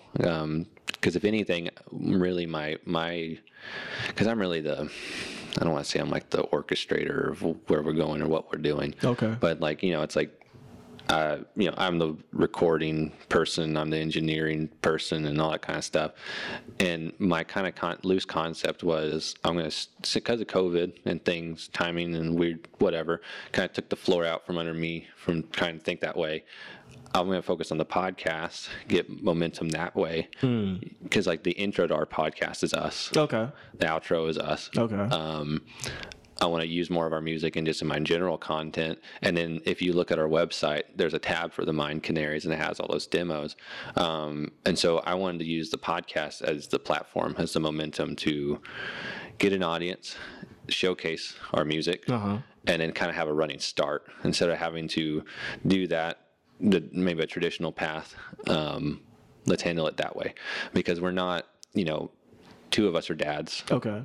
Um, so schedules are you know whatever Tight. yeah and so me coming up with this idea because i explained it to them that way like because we talked about it we talked about gigging and, and starting and doing stuff like that but two of us i mean we're very we have careers, you know, and stuff like that. And so, you know, me, this is my transition. This is me working on this side project and getting this going. But it, it when I kind of explain that uh, concept, you know, what if I put it in a lot of work in the podcast, get momentum that way, get an audience that way, and then start saying like, you know, hey, if you like the show, here's our group, check us out, and just slowly work on it that way, um, because of scheduling and just like I don't know, I don't want to like push them out. You know, I don't want to do make too many changes or anything like that. You know, so I I just kind of that's the pacing I'm kind of set at. I Right. guess is what I'm getting at. Do you um, do you find that music by itself doesn't really draw people in as much as it used to? Ooh, what do you mean? Well, for instance, you know, you were just saying like, uh, you know, you were going to use the podcast to gather uh, the crowd, right, and kind of take that and, and roll with it. Right. I feel like people, a lot of people nowadays, do that, but with social media. So they're like, oh, I'm gonna be Yeah. a TikTok or a, a Vine or an Instagram or a Snapchat celebrity and then i'm gonna come out with a diss track or i'm gonna go on to to dr phil and my my appearance on dr phil makes me so big that now i feel like i can rap and i know people will buy it so then i can continue rapping deal. yeah and a million i i who is that uh what's her name uh uh uh bad Bhad Bhabie. Bhad Bhabie. No, that's not bad. That's is that Bhad Bhabie? Yeah. Okay. I I would watch her interviews and just kind of listen to her talk. And obviously, you know, I'm not getting some kind of Einstein level um, rhetoric from her when she's talking, but I am getting a good a good semblance of uh, what it takes to to be that pop level big, and it's all about courting attention. And then once you court the attention, like uh, kind of giving it some kinetic energy and making sure that it moves somewhere. So now, Right. now that she has like this huge uh, beginning of a storyline, like start crafting the storyline as it goes, and you know people are starting to get into the story and start Yeah. having jargon and get into this person. Yeah, you I get you. Now it becomes. Um, now this person themselves become a hobby for so many other people. Well, I get you. I don't like that. I'm going to compare myself to her. Oh, you're bad. Yeah, you're bad, baby. but but yeah, it's kind of the same thought. I mean, but purposely. Yes. Obviously, she had no idea. No, no, not a single thought about it. Neither did Dr. Phil. It's so funny. Have you ever seen that Joe Rogan? Joe Rogan yeah, podcast, like, I had no idea. yeah. He's like, Oh said, my god. She said that and just flew over me. And it was everywhere. Yeah, it's But everywhere. But anyways, but He created no, a monster. but uh, he tried. Yeah. He tried not to. Yeah, he he did. None of, nobody else has gotten big from that show. Yeah. But her. Yeah. She's the only one. At all the hundreds of people that he's helped try to help. but but basically, yeah, same kind of thing. Because I, I like the way you put it. There's a story to it. You know, you you you, you bring in the audience and and you're demonstrating who you are on another level. And you know, it's not just. It's not the old track. It's not the old path. It's not the here's my album. Here's my single. Let me know what you think. I'm kind of taking the more personal, authentic the most authentic approach while still being on a you know bigger platform or on social media. Mm-hmm. That's why I like this form of conversation, this form of show. Is in this show, you know, especially once I'm a few freaking episodes in, so you get a, kind of an idea of like my preferences, who I am, and stuff like that. And the more I work on it, and the more time I, I'm able to work on it and, and demonstrate, you know, my passions, what I'm thinking, whatever, then it is a better idea of who I am and what what I appreciate. Because I think I said on the last episode, but this the whole concept of this show is just literally getting the passion out of people, talk, hmm. having good, genuine conversation, authentic conversation, and and genuine music consumption. You know, like just let's review an album. Let's talk about what it what it meant, what what what it what you know. Just, because that's what I think that's going to be the next episode. Is I'm going to uh, meet with a, a friend of mine, and we're going to break down the White Album. Oh, man, track by track. It's gonna be so fun. Yeah, and but th- that's like awesome, like because like I love that stuff, you know, and um, I'm thinking about that stuff anyway. So I'm listening to it. It's like, oh, what was that? Or listen to the remastered version, and realize like, oh, I never noticed what that was. How many studio how many different studios they went in for different Oh, yeah. songs, you know, like that's something that people don't do anymore. That like old albums you can go back and review and Mm. Yeah, and like so- Pet Sounds and stuff exact like man, pet Yeah. sounds. Oh my goodness. Yeah, he went to like five different studios for all very specific little niche things of like, well, I prefer how the horns sound in this Here, over over here, how he records it, or Yeah, max, masters yeah. it. But um, how did we get here?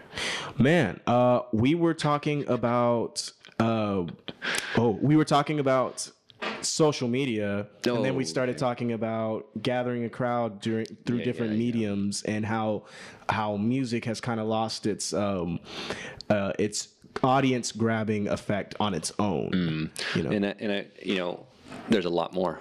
yeah, there's a lot more, and there's more channels. yes, There's more outlets, Mm-hmm. and uh, there's there's different curators nowadays. There's more. Again, there's just more of everything. more of everything. and and and that's why you have to do something a little bit different to stand out you know you're either to have a different kind of art or different kind of style something to present that's to shake up minds you're to make people you know stand on their you know be on their toes because they're not like what what was that hold on play that again Like 6ix9ine.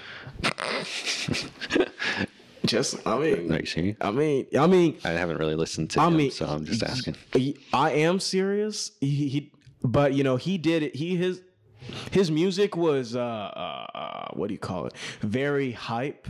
But it wasn't just the music because I watched I watched the documentary. oh yeah i haven't seen that. Um, his music wasn't just hype; it was also who he was surrounding himself with. Like some of the things he would go for, like he, uh, the cinematography of his music videos with such such a low budget. He this 16 was written renting out uh, Lambos and driving them through the city for his music video. You know, wow. you know, getting getting like uh, him hanging out of the car and another another person like getting that on on you know on an iPhone or something like that. Uh, to him, I what was it? Uh, I can't even remember the name of the song, but he's recording it with a whole bunch of bloods in in the hood. You know. To to the clothing that he would make, where it would just be like the most obscene things, uh, not images but words uh, that he would print on these clothes. And he was making his own clothes and causing a scene, and then all the way to his his rainbow hair. You know, ev- everything everything had this whole. Um, look at me, look at me, look at me, like as loud as possible. With all the channels out there, uh, he was able to find something that set him apart from everybody else who was trying to get people to look at him. And he made something to get people to look at him. And then once he got famous, you know, he started doing things like calling other artists out, shit talking, just being a straight troll, all the way through him. Uh, uh, to to him going to to prison and then coming out and it just being this big event um, at the beginning of the quarantine too, because that's that's when he got out of prison. Um, and so he's a he's a master at curating uh, people's attention and and curating like the storyline of of how, what he's going to deliver to people as well. And uh, that seems to be a skill that most record labels used to do for you. You know, they used to have A and R development teams to develop how you were going to be as an artist. Yeah. And now, so you know, it's up to individuals by themselves to understand what they're going to present to the audience, so that a label will be like, "Ooh, Yeah. you're interesting. I'll Yeah. pick you up." Yeah, yeah, like someone like um, uh, trying to think of modern, like Tyler. Oh, Like, man. you know, it's like the longer his career goes on, the more he he finds like himself. He finds like the next like version of, of. Mm-hmm. how to make it complex, of how to be more. I don't know how to present more of a story of himself or how he feels about things. It's not just an expected story or a, a story that's just gonna it has shock value. You know, because Right. that was a lot of his early career where there's a lot of shock value to his, his early stuff, and uh, It was that grunge rap. yeah. it's that heavy shit. Yeah. And um, but then with the last two, especially Flower Boy, like oh, I'd love that album. That Yeah. was that I, that was I. I was that 2017? I think I, that was like my album of the year that Yeah. year. Um, just the production value is just oh, it's mind blowing in that album, and um, it's just and it's all him. It's a majority of it's him, and and the people he's collaborating with. It's the people he's he knows. It's the people he's kept around, or the people that have been attracted to him, and he respects them, and he's helped them in turn. You know, he's on their stuff, he's helping them, and um, I don't know. Some of the most interesting people right now are the people that you know, like Chance the Rapper or um, Frank Ocean, um, just people that it's it's them. They're working on it themselves. It's like it's their brand. You know, Frank Ocean's designing his merch. You know, like these things. It's like that. It, it's like. It, it feels more and more real because it's like I don't have to go through all these people. No. There's not a formula involved. Right. It's like I thought this was cool, so I put it together, you know, and I presented it to y'all, to the public. Do you, be, do you? Be, oh, I'm sorry. Go ahead. no, do you believe that this is the like the end of labels that we're reaching that kind of like where labels are no longer going to be as necessary as they used to be i mean they already have hit that point but you know uh basically where people aren't striving to be signed for a label anymore Yeah, I think if anything, I think that still exists for sure. But I think the the expectation of having to lean on someone like that to, to figure out what your art is and how to capture it has really eroded thanks to um, I'll, I'll take the technology route first. Um, the basics the most common stuff guitar center. You go in there you're going to learn how to play you're going to you can talk to the manager and he's a big nerd he'll nerd out with you and tell you oh I, I know what you're going for you try that pedal out try you get you, you're getting advice from someone that's really now that's existed before but now they're everywhere Right. they're everywhere you can go online look at the reviews of being like hey if you're if you're trying to pull off this kind of sound they say it's going to do that it's not going to do that you know you can you can do more research than just being like oh you know, the salesperson told me this is what I want. I'm going to buy it and then hope it works out. Um, school yeah has undercut that. Like, go into, I mean, like me, I learned how to mix and master audio in high school. Mm-hmm. I did it for three years. right By the time I left high school, I already knew how to make a movie. I already knew how to make a, a track. yeah you could go work for somebody's studio Yeah, uh, but- right out of high school Right, but I, it's like, but I'd have to demonstrate it. I'd have to flesh it out, work it out, give them a good demo. But I didn't have to lean on someone to really do that because now the technology has gotten cheaper. You know, year by year, mics get cheaper, videos, cameras get cheaper. Um, I was just freaking out the other day. Uh, I know it was like a Black Friday special or whatever, but an SD card, a memory card for a camera, it was like a hundred and something gigabytes, Yeah. whatever. It was like eight bucks. uh-huh oh see yeah those those uh 128 gigabyte ones Yeah, yeah that's but crazy I remember when, like, when I was even when we were in high school, I remember looking at those for my camera at the Mm-hmm. time, and it was like, I mean, I don't think it was like hundred bucks, but it was like 80, 70, you know, it was, it was or sixty, you know, but it was like. 10 times the, price. And it was just like oh that's so crazy. And Yeah. if i remember having that that limitation in my head as a younger person as an artist of thinking like man i i need it but it's just like it's such an expense. Mm-hmm. so i have to lean on someone that already has it like the school or Oh, a producer or something like that you know? And i did have to go that route to get that stuff. But then nowadays um it's just and especially with amazon i mean like you could if you know what you're looking for you know you can find the the related items you can learn more you can like i said if, if you're just a really good studious person of just like just really doing your research on how to develop it you can figure it out and then youtube having brought that up Yeah. of, of oh my total free God. education Yes. Um, University in a in a fucking website. Yeah, Uh, of, uh, if, as long as you can find a good, genuine um, teacher, someone that knows what they're doing, and and and um, I mean, you can learn anything. I mean, jumping back into um, mixing audio this year, um, I, uh, I I was. Um, they taught us on Pro Tools Okay. in, in Wow. high school Okay. But um, I'm using Audition right now because I, I have the um, like the suite, the cloud suite or whatever. So it's just it's easy. Um, so I had to learn it. I had to kind of and re, re you know refresh like what where what I need to do and methods and certain things. But but then I, I just it's just amazing because as long as I can communicate what I need out of something, I can find it most of the time Right. You know, as long as you're Jamie, as long as you're an expert Googler, you can find almost anything. You, know, you, you can find how to replace the this really specific filter on your 2001 Honda XL or LX, whatever. You know, and, and it's like you don't have to go and, uh, Go to a mechanic. mechanic. Just like look, it's right there. Just swap it out. You know, it's easy. F- click and subscribe. Yeah. Um, right. Click and subscribe. but but th- that I, that's I mean that's a huge difference maker, and I, and that's why I think it's eroded that kind of perception of like I don't need to lean on so many um, um, um, institutions or whatever to tell me what my art's going to turn out to be. I can learn to be myself as an artist, as long as I'm like self-disciplined as long as I, I can stay focused and can do the right stuff.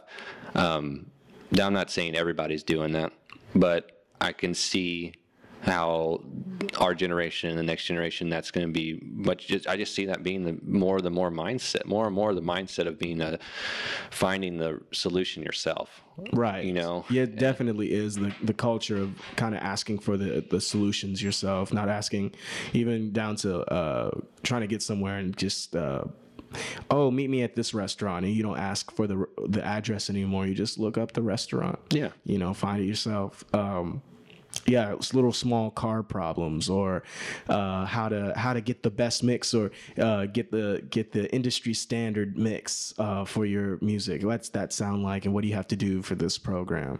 Um, yeah, just a wealth of knowledge on how to do things, and yeah, the necessity of leaning on established institutions uh, kind of fades away and it has faded away now. And we have different institutions like youtube and spotify soundcloud. Different metrics. Hmm different metrics. And built in speaking of metrics built in with things that measure the metrics of who is participating in your product. Yeah who's drawn to it. Yeah, exactly. Yeah, and and and especially me, like um, someone that like you know I, I studied marketing and in music development and production or whatever, and realizing that that that strength that that yeah I get why the labels are drawn to those people that already have a major following because it, it it like you said it makes it easier, but it's also it's almost like um, especially if they already have a big following and they've always been self-produced they're working on their stuff like that's just so that's, that's so much energy behind that like so much um, commitment discipline and passion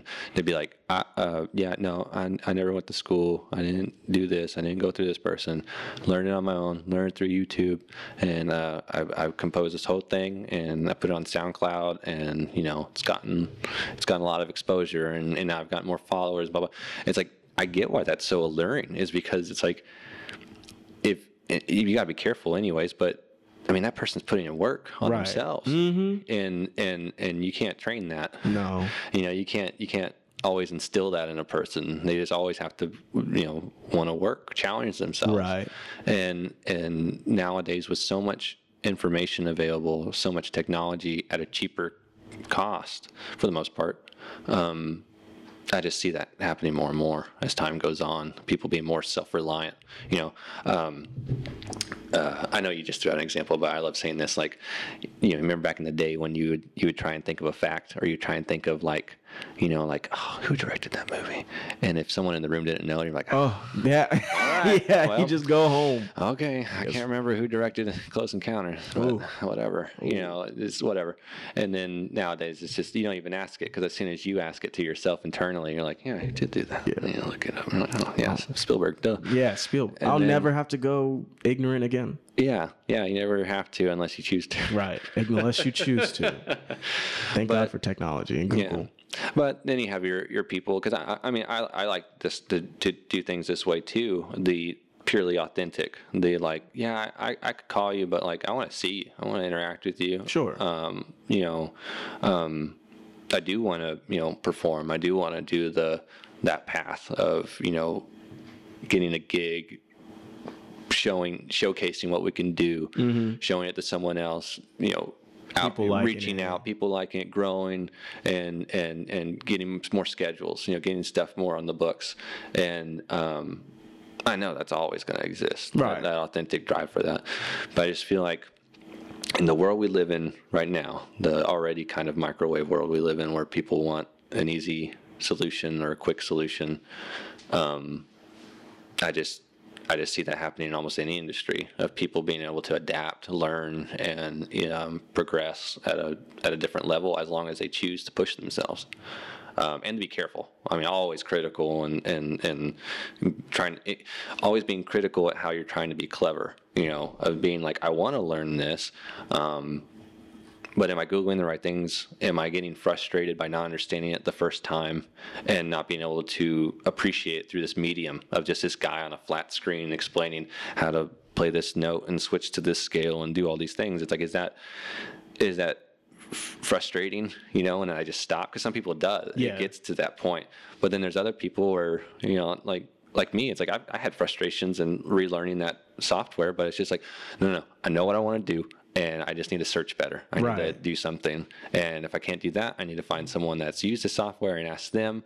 I, I can't just sit here. I can't just boo-hoo. Yeah, right. Yeah. Definitely can't boohoo. Yeah, and and and I I don't know if that's just a select few, but I mean, especially for me, man, I just the abundance of knowledge and technology and, and communication possibilities nowadays.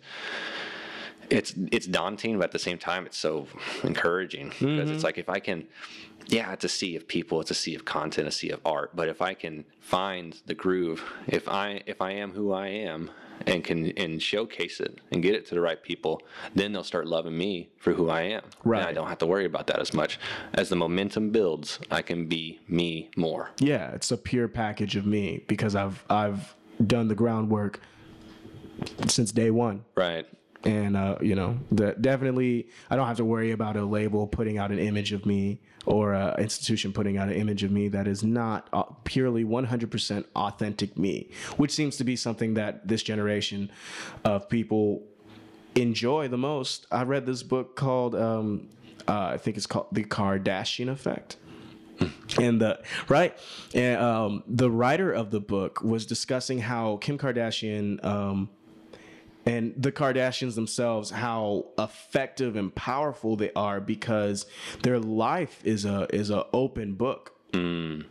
Everything is on camera. eh, Their whole life, the, all their secrets and the drama, and nothing nothing is hidden. All the way up to you know Kim Kardashian and her sex tape, the embrace of her embracing that, and then her family kind of embracing how they are, um, and showing that to the world, and the world in return being like, you know what, I appreciate that authenticity. I appreciate that realness, uh, which is also why I feel like Trump won uh, the first time, not because he was great, but because the the opposing force to those who wanted Hillary did not like uh, Obama, whether he was black or whether they felt like all the all the uh, suaveness and the smoothness was part of the politician uh, Production. production exactly and they wanted uh, they wanted something completely different uh, but they but one thing that i i do know that this this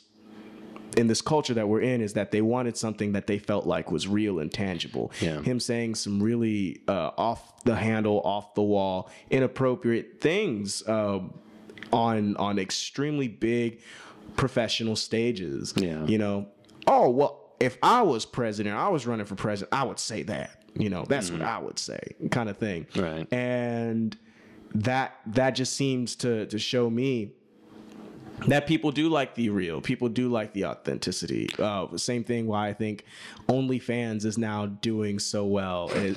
You know, I'm uh, following you though. Yeah. Some people some people don't uh, always post nudes or lewd content on their Mm. OnlyFans, and they're just trying to show uh, themselves doing crazy things, which is wh- what Snapchat and, and Instagram and Vine and all these other things were trying to take place, but OnlyFans now just strictly monetizes it. Um, and I think that to me, or you know, vlogs. You see vlogs, and that's the same thing that they're trying to do, uh, trying to give people the real picture of who they are. They're not, uh, they're not going for a fake thing. And then if something, if this person does something, so long as it's not uh, uh, sexually abusive or violent or racist, uh, if they embrace it properly, the crowd seems to not only forgive them but rally behind them and gets other people to be like, you know what, this guy did this. He's had music come out. I haven't really liked it, but this guy did this, and then he did this to apologize for it. I really respect him for that. Let me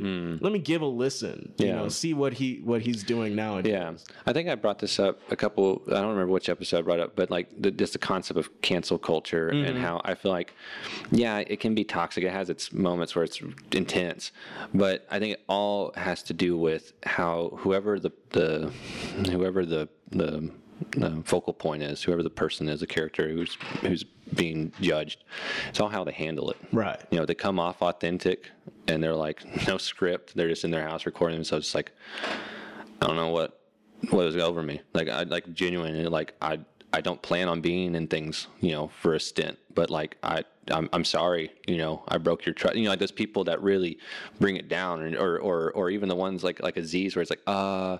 It didn't happen, but like I just wanted you to know, like I wouldn't do that. You know, it's like you're you're already like apologizing and like oh, because you're freaked out because Right. the, the, the pitchforks are coming. Um, but it's all how you handle it. It's all how if you come off authentic, then it's it, it's just you're going to resonate. But you have to be. It's about how you're going to communicate yourself, and it's going to be how about your you, how you're going to defend yourself, mm-hmm. or or or choose to attack yourself because you're like, oh my god, like I did do that, and I hate that I did that. Mm-hmm.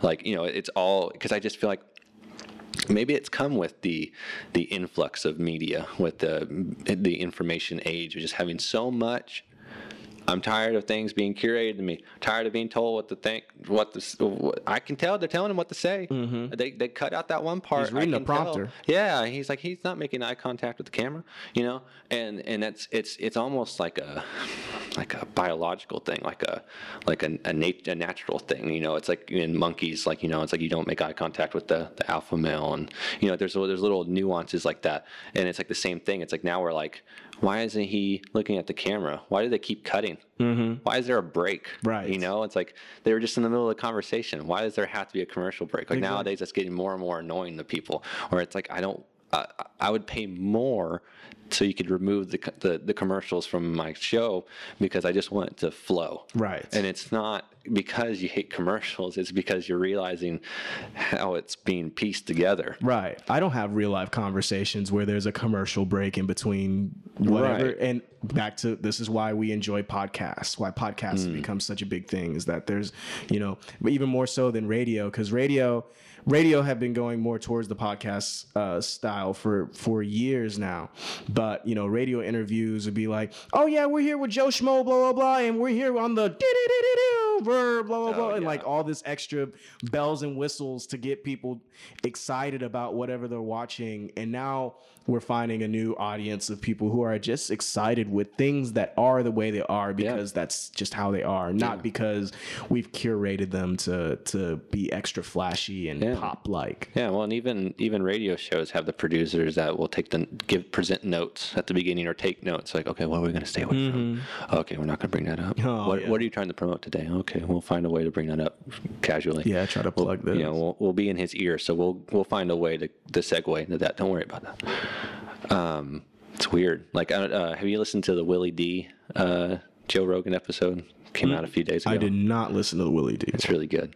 Um, I all the all the ones that every single podcast that Joe Rogan does is is pretty freaking good. yeah, he's just such a good conversationalist. Except for the who was the one? Um, Alex Jones. huh? No, Alex. Man, Alex. It just shows how over cra- the place. I think, man, Joe Rogan is such so good at handling people with like huge personalities, Oh, yeah, Uh, like Kanye and Alex Jones. Yeah.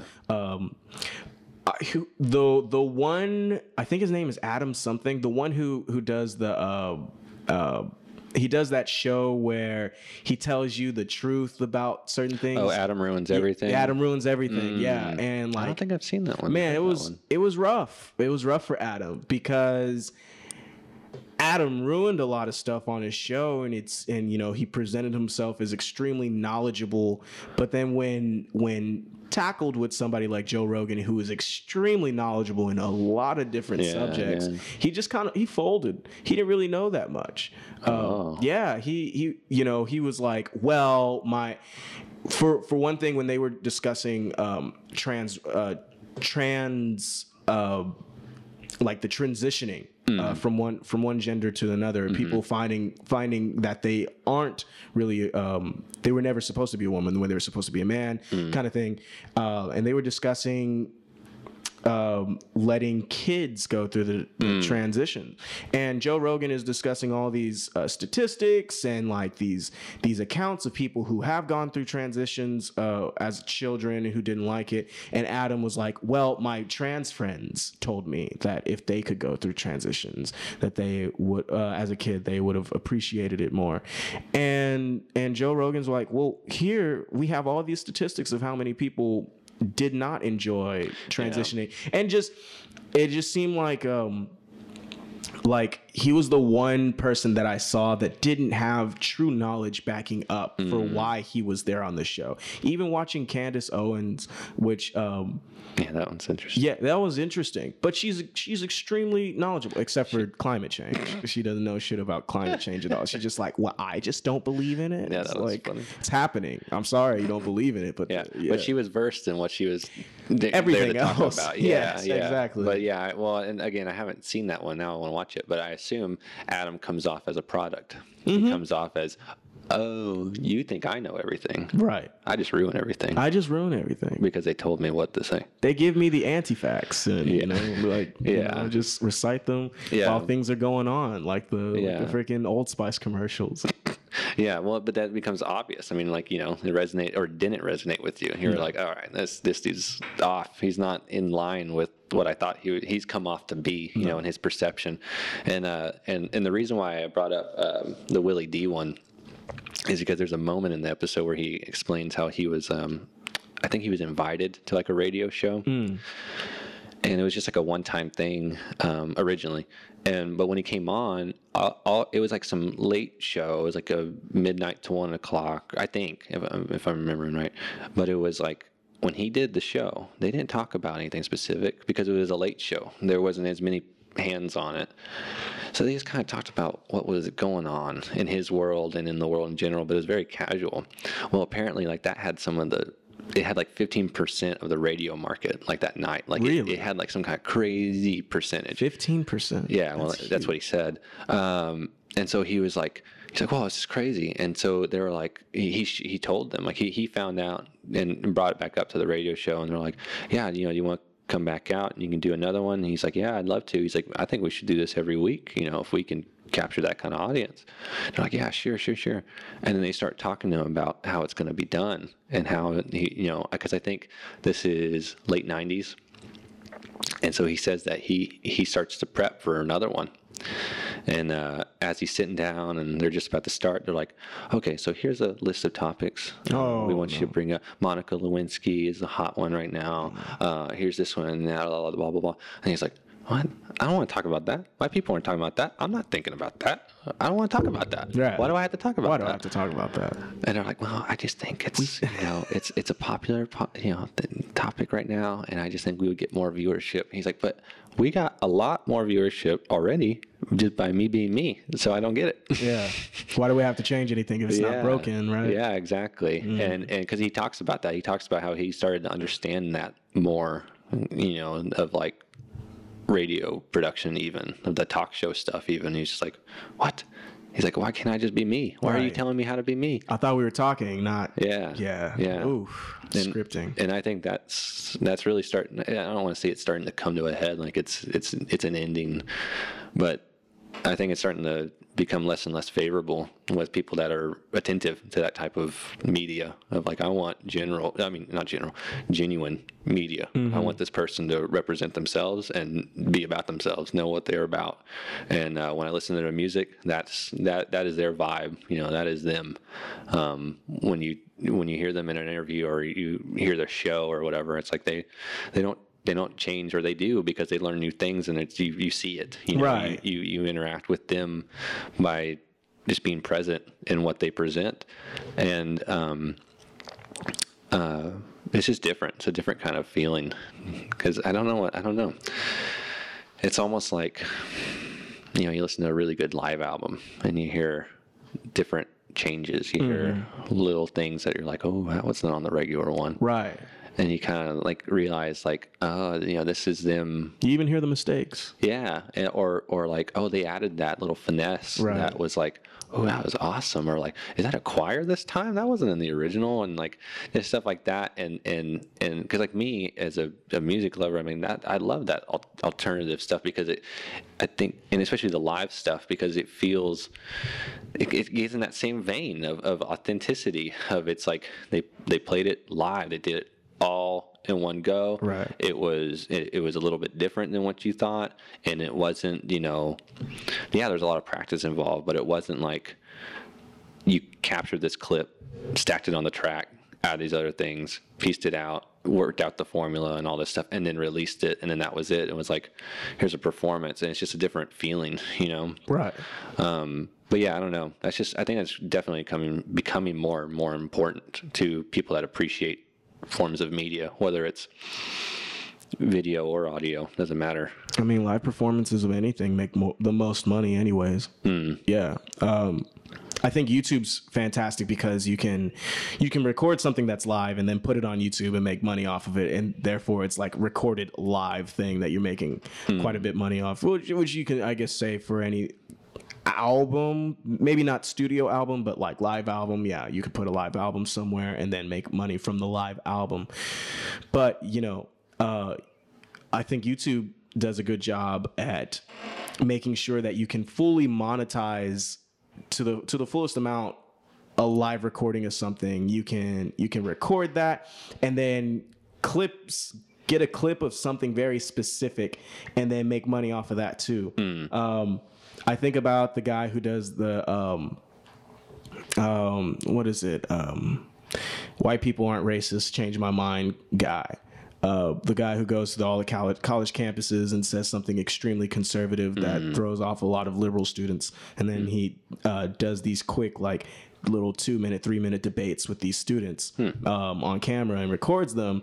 And then if you if you have some somebody that has a crazy meltdown, you can clip that conversation of the crazy meltdown, upload that separately, and make uh, make some some like monetary stuff on it, and that seems to have more effect. That whole live thing, like this actually happened. That I think that's part of the the reason why people are attracted to it is that it's you know people are realizing, wow, this actually happened, and they just happen to catch this on camera. This is Yeah. magic. Uh, of course, I'm gonna watch this, and it's gonna it's gonna make me laugh or cry or feel a certain way even more because this is real. This is not Yeah. some scripted reality TV show. There's Right. no there's no goofy sounding strings in the background that's gonna Yeah. make me feel like it's a surprise. It's, It's not a billion stage lights behind them and someone telling them, don't do that. yeah, exactly.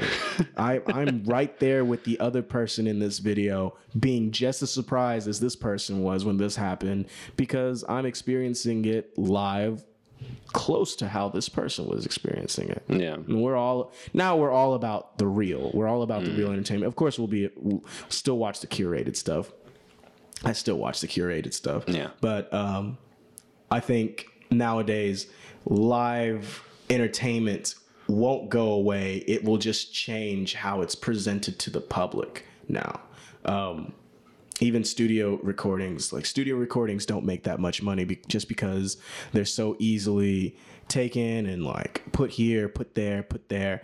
But what will always make money is you going in person and seeing whatever is happening being created live. Even art galleries, uh, live paintings, uh, spoken word poetry, uh, musical concert, uh, sports, a real basketball game, football game, Yeah. Olympics. You know, all seeing it in person happen before your eyes is always going to be the most popular, preferred way of of uh, digesting anything new. Oh yeah. Yeah. Well, and and in that same uh, line of thinking, or in the same topic, there's also the change of what streaming did to the monetary um, flow. Destroyed it. Yeah, to where you know you don't you don't really bank on that as much. You know, I think I, I saw somewhere where you have to have like a million uh, plays a month or something to make what would be equivalent to minimum wage or something like that Oh no. on Spotify. Oh No. And um, and so I, I think this is changing things too. That people are becoming more aware of that. I don't know if that's like they're just li- listening to interviews and listening to the artists vent about that or what. But um, I mean, I'm definitely of this mindset of when when I listen to someone, streaming's almost more like a sampling. You know, it's like I want to listen to that. Oh man, I think that's a really good album especially with like COVID and stuff like that. Okay, like I, I think I touched on this on the last episode, but like when we got the stimulus and stuff like that, and it's like we were okay. We were both working. Yeah. So I was like, you know what? I'm going to order stuff from this small record store. I'm going to order, um, you know, these small bands that I've been listening to this last year or so that are new that I know they're not going to be touring this year. They they're out of pocket. They've been blown out. You know, like random random groups like um, Holy Hive and just all these people with small labels. Like, you know what? I'm gonna go to your your your website. I'm gonna buy your deluxe vinyl, whatever, and a shirt. And cool, man. And it's like I've got that, but I, I'm going to support you in that way because I understand that you're making money off the concert and merch for the most part, and the streaming is it's it's like the music selling has gotten it's just dwindled because you don't need the not as many people buy it anymore because it's just free for the most part. I can find it anywhere. Yeah, and I think that I think if people stay in that lane of just appreciating the streaming and the freeness, um, there's gonna be a lot of people like that. But then there's gonna be the people that'll transition out out of out of a form of pre- appreciation. It'll kind of evolve of like, you know, that's crazy. This is free, and then realizing like. Is it? Are they getting like? What are they? Am I helping them? Like, Yeah. you know, I'm giving them like a count, you know, a play count, but like, how can I actually support them? Like, cause I, cause you know, cause I'm, I was a, I'm a business dude. So, you know, I, I think of where my, my money's going, you know, mm-hmm. it's like, I don't, if I, if I'm going to order something, I'll go on Amazon, find out what I want. And then I'll go to that company's page and order it from them and wait a couple of extra days instead of two days and make sure they get the 100% profit from it and it's not cut out from, um, from under them because of Amazon or whatever. And uh, sometimes when you tell them you're doing that, they'll give you a discount anyways because they're just happy. Wow. Um, and because I do that in my business, like in the sign industry, I work with local people and I, I market that to people. I know I'm not the cheapest. I absolutely know that. But especially this year, I've been telling people like I, I know I'm not always the cheapest. I'll always be as competitive as possible. But I just want to remind you, my stuff's not coming from China. My stuff isn't even coming from out of the state for most of the part. It's it's metal fabricated stuff and stuff we made here. I was like, we're making it, or or a fabricator down the road that I know. You know, this is his family-owned business. He made that. You know, you're supporting these people, and uh, immediately, you know, you're not paying for some millionaire's next yacht. You're paying for this this dude's groceries. right. Um, and so I think about that in in terms of the music industry and um, like because streaming has just really messed it all up, you know. Because I mean, uh, I think Patrick Carney talks about that in that Black Keys episode, where he talks about where even labels, because I think it was Warner Brothers, was doing this thing where. I want to make sure I'm remembering this right. It was something like, if you, if we pair a digital album with each ticket sale, it will increase your streaming plays. But it'll cost. We're gonna charge. We're gonna take more from you on the front end, or like something like that. Like they're they'll be like, well, you'll get more out of the streaming if you do it this way, but because you're giving out the album already. We're gonna take out like you're not. We're gonna take out twenty percent more of what you would have grossed from the concert, Right. Because, Because we're giving the album out Exactly. but we're getting your album out. So it's going to get played. So you're making money.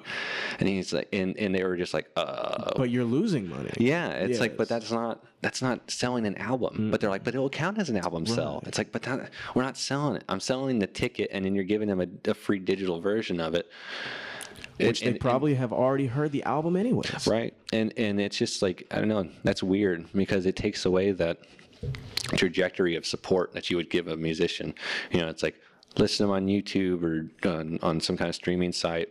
Like, oh man, that's really good. I love that album. I love to pimp a butterfly. Yeah. Let's. I want to buy. Oh, the vinyl's not out yet. I'll buy the CD. Oh, the vinyl's on pre-order. I'll buy that. I'll buy the shirt. I'll buy the. You know, what was this last time? Damn. You know, it's like Yeah. oh, I'll buy the damn shirt. And and uh, and it's like yeah because I, I love that album you know I, I sampled it i experienced it and now i want to go see him because i appreciate the art. Mm-hmm. And then when i'm there i want a memento. Right. or i want to support like token you know something like that. You know you, you either you want something to remember it or you know what you're doing. You know that what you're you're helping them you're supporting them. And it's like uh, you're repping them at the same time because Right. you're going to put it on you're going to wear it you're going to show it. And um, at the same time you, you gave a little bit of your your own to them. And i mean i hope it changes you know to where people understand that in music. Um, because I mean I've always kind of thought of that because I had this I, I had this I've had this habit since like high school. Whenever I would go see a smaller band um, play if they were selling merch mm-hmm. and they had a record mm-hmm. I would always buy it. Right. just because dual dual purpose memento but also I knew what was going on. I knew that I, I wanted to, to help them. That's a great experience. I know I already bought the ticket, mm-hmm. but I'm going to throw down another, you know, piece because it, it's just man, it just hit me.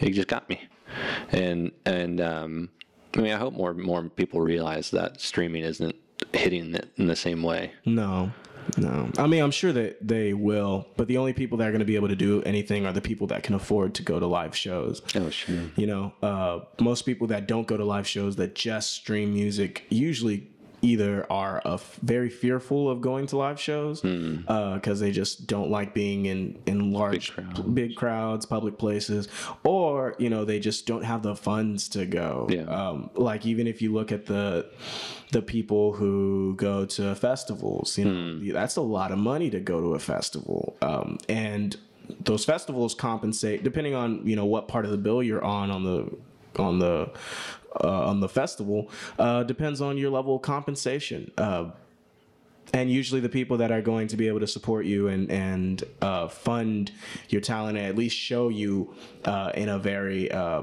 I'm gonna buy your product or I'm gonna buy your merch or in a very financial way can support you are the ones that can actually come out to your live Yeah. shows. Sometimes you have people buying from your digital website. Um, and supporting you that way, and that's always a blessing too. Um, but you know un, until then i think justin bieber is going to be depending on uh 13 year old girls for a very very long time to to buy his t-shirts and his posters and and such like that. Um and if you can get a crowd to to to shell out $30 for a t-shirt at your at your concert you know i think it makes it super worthwhile. Yeah. um local bands you know i still think um local bands have a long way to go just because uh uh uh, if you can always if you can always see something all the time, the the shock value or the appreciation of it goes down. So local bands have a harder time selling a, a merch product um, when they're at a local show because most people are like, oh, you know, either this is this local band and maybe this person I'm listening to that I, I like their music, but maybe you know, I'm wrong and I don't feel like repping this. I don't feel like paying 20 bucks. I don't feel like paying 30 bucks because other people don't know who it is and can't validate my musical choices. um, Yeah. yeah, it's a, it's a big rabbit hole. Yeah, and uh, I guess I don't know. I don't know if I'm. I don't want to say this sound. I'm trying to sound as humble as possible, but maybe I'm built different because, like, in my mind, like I've always like it's always been worthwhile to like even when I was in high school. You know, like I want to go see you know Portugal the Man's coming to Granada, and whatever, and it's like, all right, cool. Uh, don't have a job. um, but I have a bunch of comic books. So I'll take it to the bookstore, sell it, make 30 bucks, and then now I can buy that ticket. Yeah, I got the ticket. But I, I was always willing to compromise. Like I was always, I was always doing that though. Like, I- and I think maybe that's what it is, is, you know, like when I was younger, like I didn't, ha- we didn't have a lot of money. And, and so I understood that I had to be clever. You know, if I got, a, if I had a toy, but I hadn't played with it in a long time, I would find a way to sell it. Ty- Typically, a comic book store was my outlet, Okay. and I would turn that into funds to get something new. Holy shit. And um, and then I realized, oh wait, some toys are worth more than others. Some books are worth more than others, and so I'd be more particular and um, and take care of them so that you know I never rough them up. So when I need to resell them, they maintain their value or or more.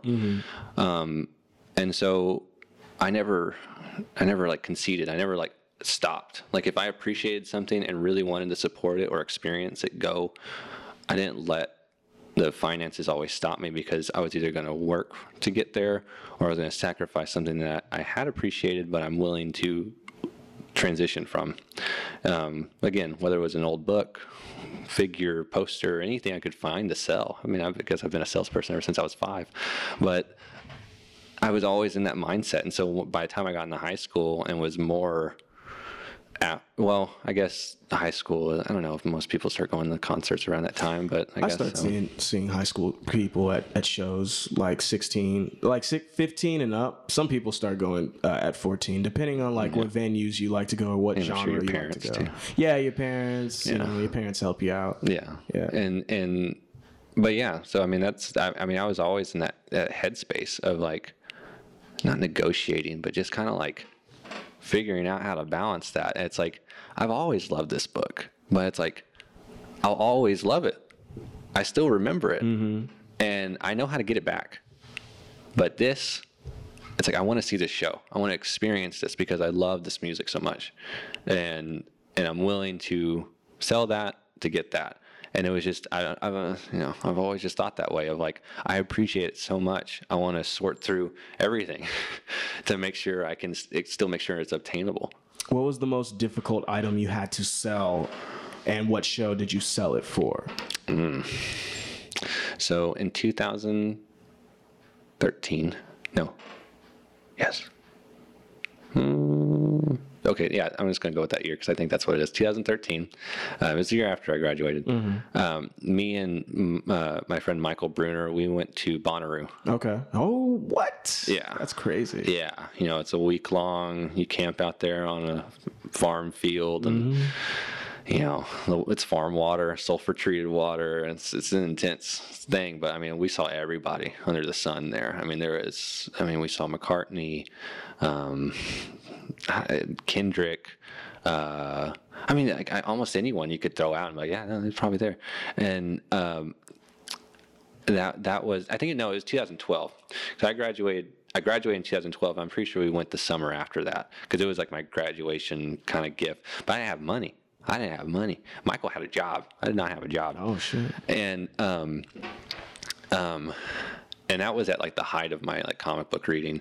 Um, also the height of my comic book selling game. Oh, okay. So um, I had become apt to going to half prices, thrift stores, sorting through it, and knowing the money. You know, I know the covers. You know, if I see that Batman number 422, that's the death of so and so. If I see that blah blah blah blah blah, that's the first appearance of so and so. Just cataloged in my brain, and and I would just uh, you know pay a dollar for it, go sell it for 20, and and I would just I would sit on it And and like I said before, I'd always had this mindset of if I'm going to buy something, it means I'm investing in it. I'm not just taking it. I'm not just consuming something. That's food. Right. I'm buying something, I'm investing in it, and it better have a return on it in some fashion that's not completely negative. So even with my records, all of my records, um, especially the old ones, Ah, yes. I bought them at a good price that I'll, I'll, I'll always be able to get at least that back, but I expect more. Right. Um, Especially those ori- if you can get the original cuts or close to the original cuts. Oh, sure. Yeah. But that was that's that's always how I've seen anything I spend my money on. I guess outside of like production stuff because I don't know what that's going to be yet. But I could I know what those items are worth, past past, present, and future for the most part. Um, and so at that time, I didn't have much money. I had some money because I was already filming weddings and stuff, but I wasn't charging a lot. I was charging like a hundred bucks or something because it was literally like my first ones. Like Dang. it was rough. Like Wow. I mean, they were good, but like it was my first one, so I didn't want to like charge a billion dollars and then, be like, ugh, we just did that because I didn't even have a demo yet. You know, Oh, like I was just like, here's one wedding I did. You know, I'll do yours for a hundred dollars just so I can keep put it on my tape. Man, you you gave them the price of a lifetime. Oh yeah, Hundred bucks. Wow. but I wasn't that good. hundred even even a not good just working a wedding in general Yeah. just you know you can charge an arm and a leg like i, I play in bands uh like several corporate bands that play for weddings Oh, okay. and like for the like i have.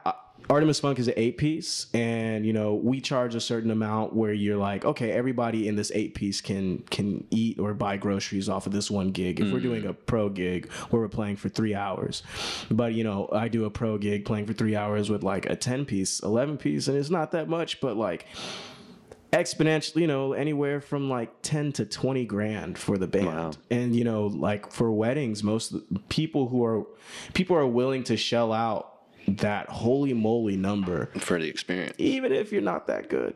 Yeah, yeah. Honestly, even if you're not that good. Yeah, well, and that was just me being careful. Yeah. Also, my teacher had kind of freaked me out because he, uh, he, well, it wasn't my teacher. He's like the TA.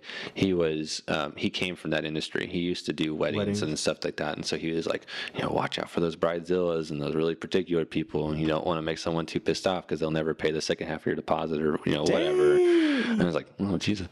Um, but anyways, um, so I wasn't making that wasn't making me money yet. Not until college when I kept it up was it you know paying bills or anything. Um, but Bonnaroo was like you know it was like a few hundred for the plane ticket to Atlanta, and then we drove to Nashville.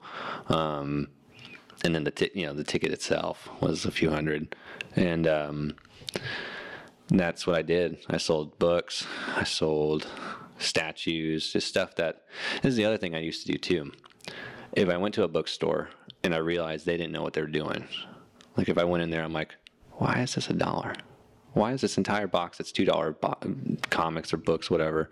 You know, why do they have this Hemingway book in here? Why do they have this thing that's like, this is a nice book? Why are they only charging that? All right, I'm not going to pay for this go to my house, come back an hour later with books to sell to them. Like, hey, I have a stack of Batman books, whatever. They look through it and like, okay, yeah, I'll give you 50 bucks. I'm like, okay, but how much in credit? I just want you the stuff that you have. And they're like, okay, um, I don't know. What are you thinking? I'm like, Oh my because gosh. sometimes they would ask because they want to, they want to, they want to see where I'm at. You know, am I stupid? Do I not know what I have here and I'm just hoping for something big? Because that's what they do. I know that's the game because that's what I do. Um, and so most of the time I would double it. I'd just be like, you know, can you just double it? Give me 100 instead of 50. And most of the time they're like, yeah, because they can already, because I know what I had was already good, and they knew it. And most of the time they would play, play along. But then I would take that 100 and I would invest half of it. And so I would go back to that two dollar box. And I'd be like, oh man, buy the whole box. And then I'd use the other fifty bucks and buy a statue or something that would maintain its value. And it's, it's great, cool. I'll just have it. It didn't charge, it didn't cost me anything because I only spent ten dollars on that stack I just sold.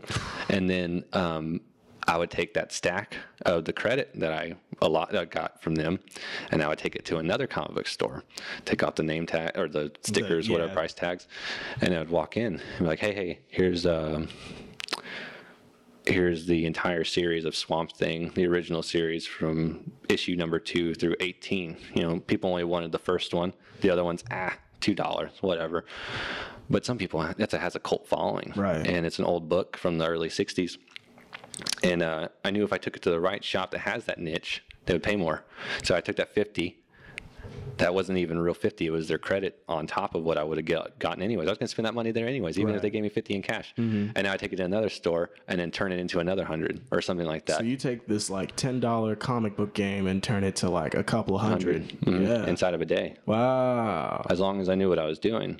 And and so that's what I did. Like Bonnaroo, we knew the tickets were going to sell quick, and so I think it was literally a weekend. Like I, I went to like I went to a few half prices in my rink-a-dink beat-up Honda, and and found like a few little extra things. Went to my catalog and got a few extra. Went to the Duncanville bookstore, sold it. Maybe bought some stuff, picked up some more stuff. Went to Titan Comics, sold it. Went to Awesome Comics, sold other stuff. I'm like, all right, cool. And then come back, I'm like, cool. Now I have three hundred dollars. There's, Wow. you know, there's the first half of the Bonnaroo ticket, and then tomorrow I'll go back and do it again and and try and see what I can do. Sometimes it wasn't always that effective, Yeah. but but in that scenario, since you asked, that that that's probably like the biggest move I ever did, um, outside of literally moving cities and realizing like I don't want to load up all these books. I'm just gonna sell them. I'm just gonna sort through them and just get some money back right now. Smart. Um, but yeah, but see, but I've always been that way because I wanted to balance my passions. I wanted to always respect things without always feeling like I was left out, leaving myself out from something Right. because of my own decisions, you know? Um, but yeah, I don't know. So I feel, I hope that type of um, appreciation stems out more to people that they're like knowing how their dollars are affecting people. You know what I mean? 'Cause- Damn. Well, with a podcast like this, you teaching them if they listen. yeah, if y'all really want to go to these shows, y'all do what Russell does. Sell man. your Just- shit. Just sell your shit. Hustle. oh my God, hustle. Hustle, I, yeah. I, I was always um, satisfied not because I went to a lot of shows, but because I played a lot of shows. Mm. So you know, I was I was the person on stage, whether it was in high school, was doing concert band or you know doing uh, orchestral stuff, and then when I got older, joined a punk band. We started doing punk shows, and Nice. um, yeah, that was. I think that I mean I love Artemis Funk, uh, but doing the punk shows were probably the that was the first introduction to to doing shows. But it's so much fun, you know, uh, you know, pre-COVID era.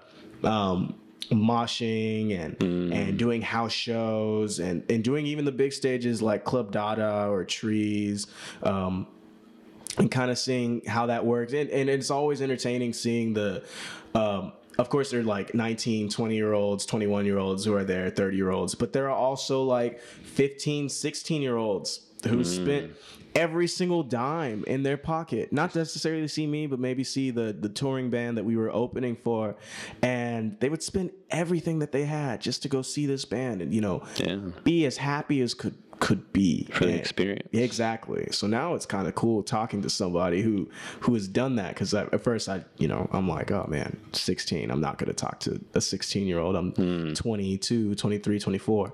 Uh, but you know, it's good talking to somebody who's on the other side, being like, yo, I I did this, this, that to go to these concerts because I feel like, you know. We're all part of this ecosystem and making sure that they can do this for a while and Yeah. can compensated. And that's appreciated. Yeah. and um, yeah, because I mean, I remember I went to some. I'm trying to remember the name of the festival. It doesn't exist anymore. It was like a small festival that popped up in Deep Ellum for like two years. It's called Index Fest, Index Fest? Yeah. Okay. and um, it was like in the. So you know, trees has that big parking lot behind it. Mm-hmm. It was literally in that parking lot. Oh, really? There was one stage on one end and another stage on the other end, um, if I'm remembering this right. Okay. And then there was a, and then they, obviously they performed in trees, so I think it was like three stage setup, whatever. That's tight. It was really cool. I'm very surprised it, it stopped. oh, excuse me. And uh, I I encountered so many musicians that I knew just walking around the grounds because it was tight. It's very small, mm-hmm. and the food trucks were out in the center. So if they wanted to get something they had, they could go through. And that was another one. I think I think that was 2013, and there was another one where I didn't have a lot of money. Um, so I sold some stuff um, to get that ticket. Okay. It's like a hundred and something bucks or whatever. For it was like a two day, two. It was a weekend uh, festival. You went to both days? Both days. Because you know it's one of those deals where it's cheaper when you buy Two, Two. yeah. You know how it always is. Yeah. But um, but I had to do that. I had to compromise and and sell something to get there. But it I appreciated it. You know, I had to I had to um, my car wasn't working, so I had to get a ride there. Mm-hmm. Yeah, I had to work for it. You know, literally, I was putting in this effort to, to go to this experience, but I wanted it. I wanted to go there and and see. I remember who we saw. You know, washed out, uh, Cold War kids. Um, um, um, Portugal the man was there. Yeah. Um, and but it was like I, I was so stoked, and it was like you're not going to keep me from that. I'm going to sell the shit so I can get to that seat, you know, and and and I loved it. And and and in walking through it and it being a small setting and seeing some of those, you know, the Portugal the man, uh, the the bassist Zach, and, like I talked to him, like he walked by and I was like. Are you Zach? And he's like, Yeah, man. Yeah. I'm like, oh shit, dude. It's like I love your music, man. He's like, Oh, thanks, dude. He's like, I gotta go, but it's nice. It's very like, nice meeting you. what the hell? I was like, it's just awesome. But as as me, unprepared for that, but had already put so much work just to get there, it was just like, oh, that was amazing. Yeah. it's fantastic. I got my money's worth right there. Yeah, I it was haven't- tremendous. Yeah. it was, and and and it's always been like that with me. I I, I I've always, and I get that from my dad. My dad has been a, a an, an intense music lover. Both my parents are. Hmm. Um, but just there's always been that passion for music. It wasn't just because I don't. It, it, I mean, I think everybody appreciates music. There's levels of appreciation. Right. But I mean, it was like a ingrained like passion, like of just like it's not just some other human. Like it's like just up there doing something that I could do if I hmm. tried hard enough. Right. It was like, no, man, like this guy has put in this effort. There's a lot of background stuff to just outside of what we're seeing right now. Right. And I appreciate the hell out of it. And I, I understand that it wasn't just monotonous work. It was creative. It was it, it was he was pushed. They were they pushed themselves in some way. There was something you know. There was just such a um, because, like I said, the point of this con- the, of this podcast is I, I like genuine conversation. I like seeing genuine passion out of people. Sure. And and and that's what it is. Mm-hmm. That's what it was. All every time I, I experienced a concert, every time I saw a live performance, even if I didn't know who it was, it was just palpable. I was like, wow. It's like it's almost like you get you get a feeling of who this person kind of is without knowing them. You know what I mean? Right. But it was just I don't know what it is. I've always been obsessed with that, and it's always been worthwhile, you know, to invest in. Good. Uh, I mean, I'm, I'm sure after this, uh, after the vaccine comes out, and uh, people feel more comfortable going out, I think there will be a rise in live show attendance now, because uh, people have now gone through what it's like to not be able to participate that. Right. And I don't think, you know, a lot of people who enjoy music don't really, you know, they're like, yo, okay, maybe I chose not to go to these live shows, but now you can't, you saying I can't. Now I'm gonna go to all the live shows as soon as I can because life is unpredictable and I don't want to miss out. Well, it's like me and our band. Like you know, when we couldn't see each other for months, Mm. that was the, when we came back together. It was the most dialed in we had been in a long time. Right. Just because you took the rug out from under us, you took out the safety blanket. Mm-hmm. Like, hey, hey, hey, wait a second. We were gonna do this tomorrow. Yeah. What happened to tomorrow? I don't know what tomorrow is anymore. Oh, jeez. Didn't you hear it? I need some shut down? control over my life. Ah, I need to. I don't like where I'm at right now. You know, and I think that's what this this this situation has really done to people. It's made them appreciate what they have, but it's also kind of shown what you've built. Right. You know, it's like where are you right now? Especially young adults, where you've you've you've you've gone long enough to where you've made your own decisions. You know, you you're with this person you're with. You're in this place that you want. You're working here because you X plus Y plus Z, and here you are. Now you're kind of I mean, hopefully, a lot of people are doing this. You're di- you're digesting that. You're Right. realizing like, ooh, that was me. Mm-hmm. You know, or like, oh, I could have done something to not be in here, or whatever. And and yeah, I hope it this this really shakes up dynamics in a lot of ways, and oh, everything, everything socially of just realizing how much you should appreciate the things that are beautiful because you don't know when the, how it's going to last. If this does not spur on a renaissance in, in the individual, hmm. then I don't know. I don't think anything else will. This is like hmm. you know active No- active no God. internet. No. Oh well, you know. if you want to see anarchy, okay, yeah, that's that's what we'll get with no internet anarchy. Either that, or people will be, you know, they'll just get into books or get into something very specific, get better, become better cooks. But I definitely feel like something. Um, such an event that affects the entire world uh, in such a way where it takes away things that we we all took for granted. I I believe that every single person, including myself, took something for granted that um, being able to walk out of your house without a mask uh, offered. And I, you know, the attitudes of people that you converse with now, um, during this this whole COVID era, and we, I'm hopefully hopefully we're seeing kind of the end of it. But the the conversations that we have with these people, or people have with people, is like, man, like I can't wait until I'm able to go outside. I can't wait. I'm so excited to go do things and Yeah. do go crazy and go wild. So, you know. Uh, you know, not have this mask on, be able to talk to my neighbor, go to these restaurants, and Yeah. not. And I'm I'm thrilled. I'm looking forward to the future. You know, 2022. Um, I don't know if 2021 is going to be the year where we're out and doing Yeah. things, but 2022, 2023, I'm looking forward to the rest of the 20s of this 2000 era, Yeah. and uh, I'm excited. They better be roaring. Oh my God, they better be roaring. We better be wearing flapper dresses and you know, like doing the whole thing. Marijuana better become re, uh, legalized and I think they're about to vote on that, aren't they? who's It's, but well, oh, it's being presented to the House. oh, as a a federal thing. Oh wow. Yeah. Ah, Texas, you have no choice soon. Either that or we we're really seceding for real.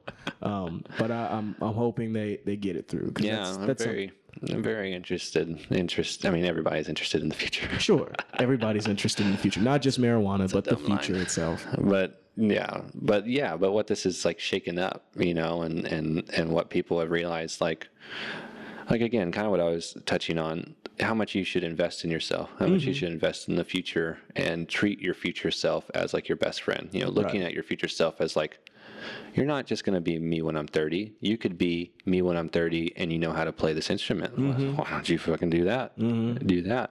Why aren't you doing that? You know, and it's like the more and more you're restricted from doing these passion projects or things you really want to do.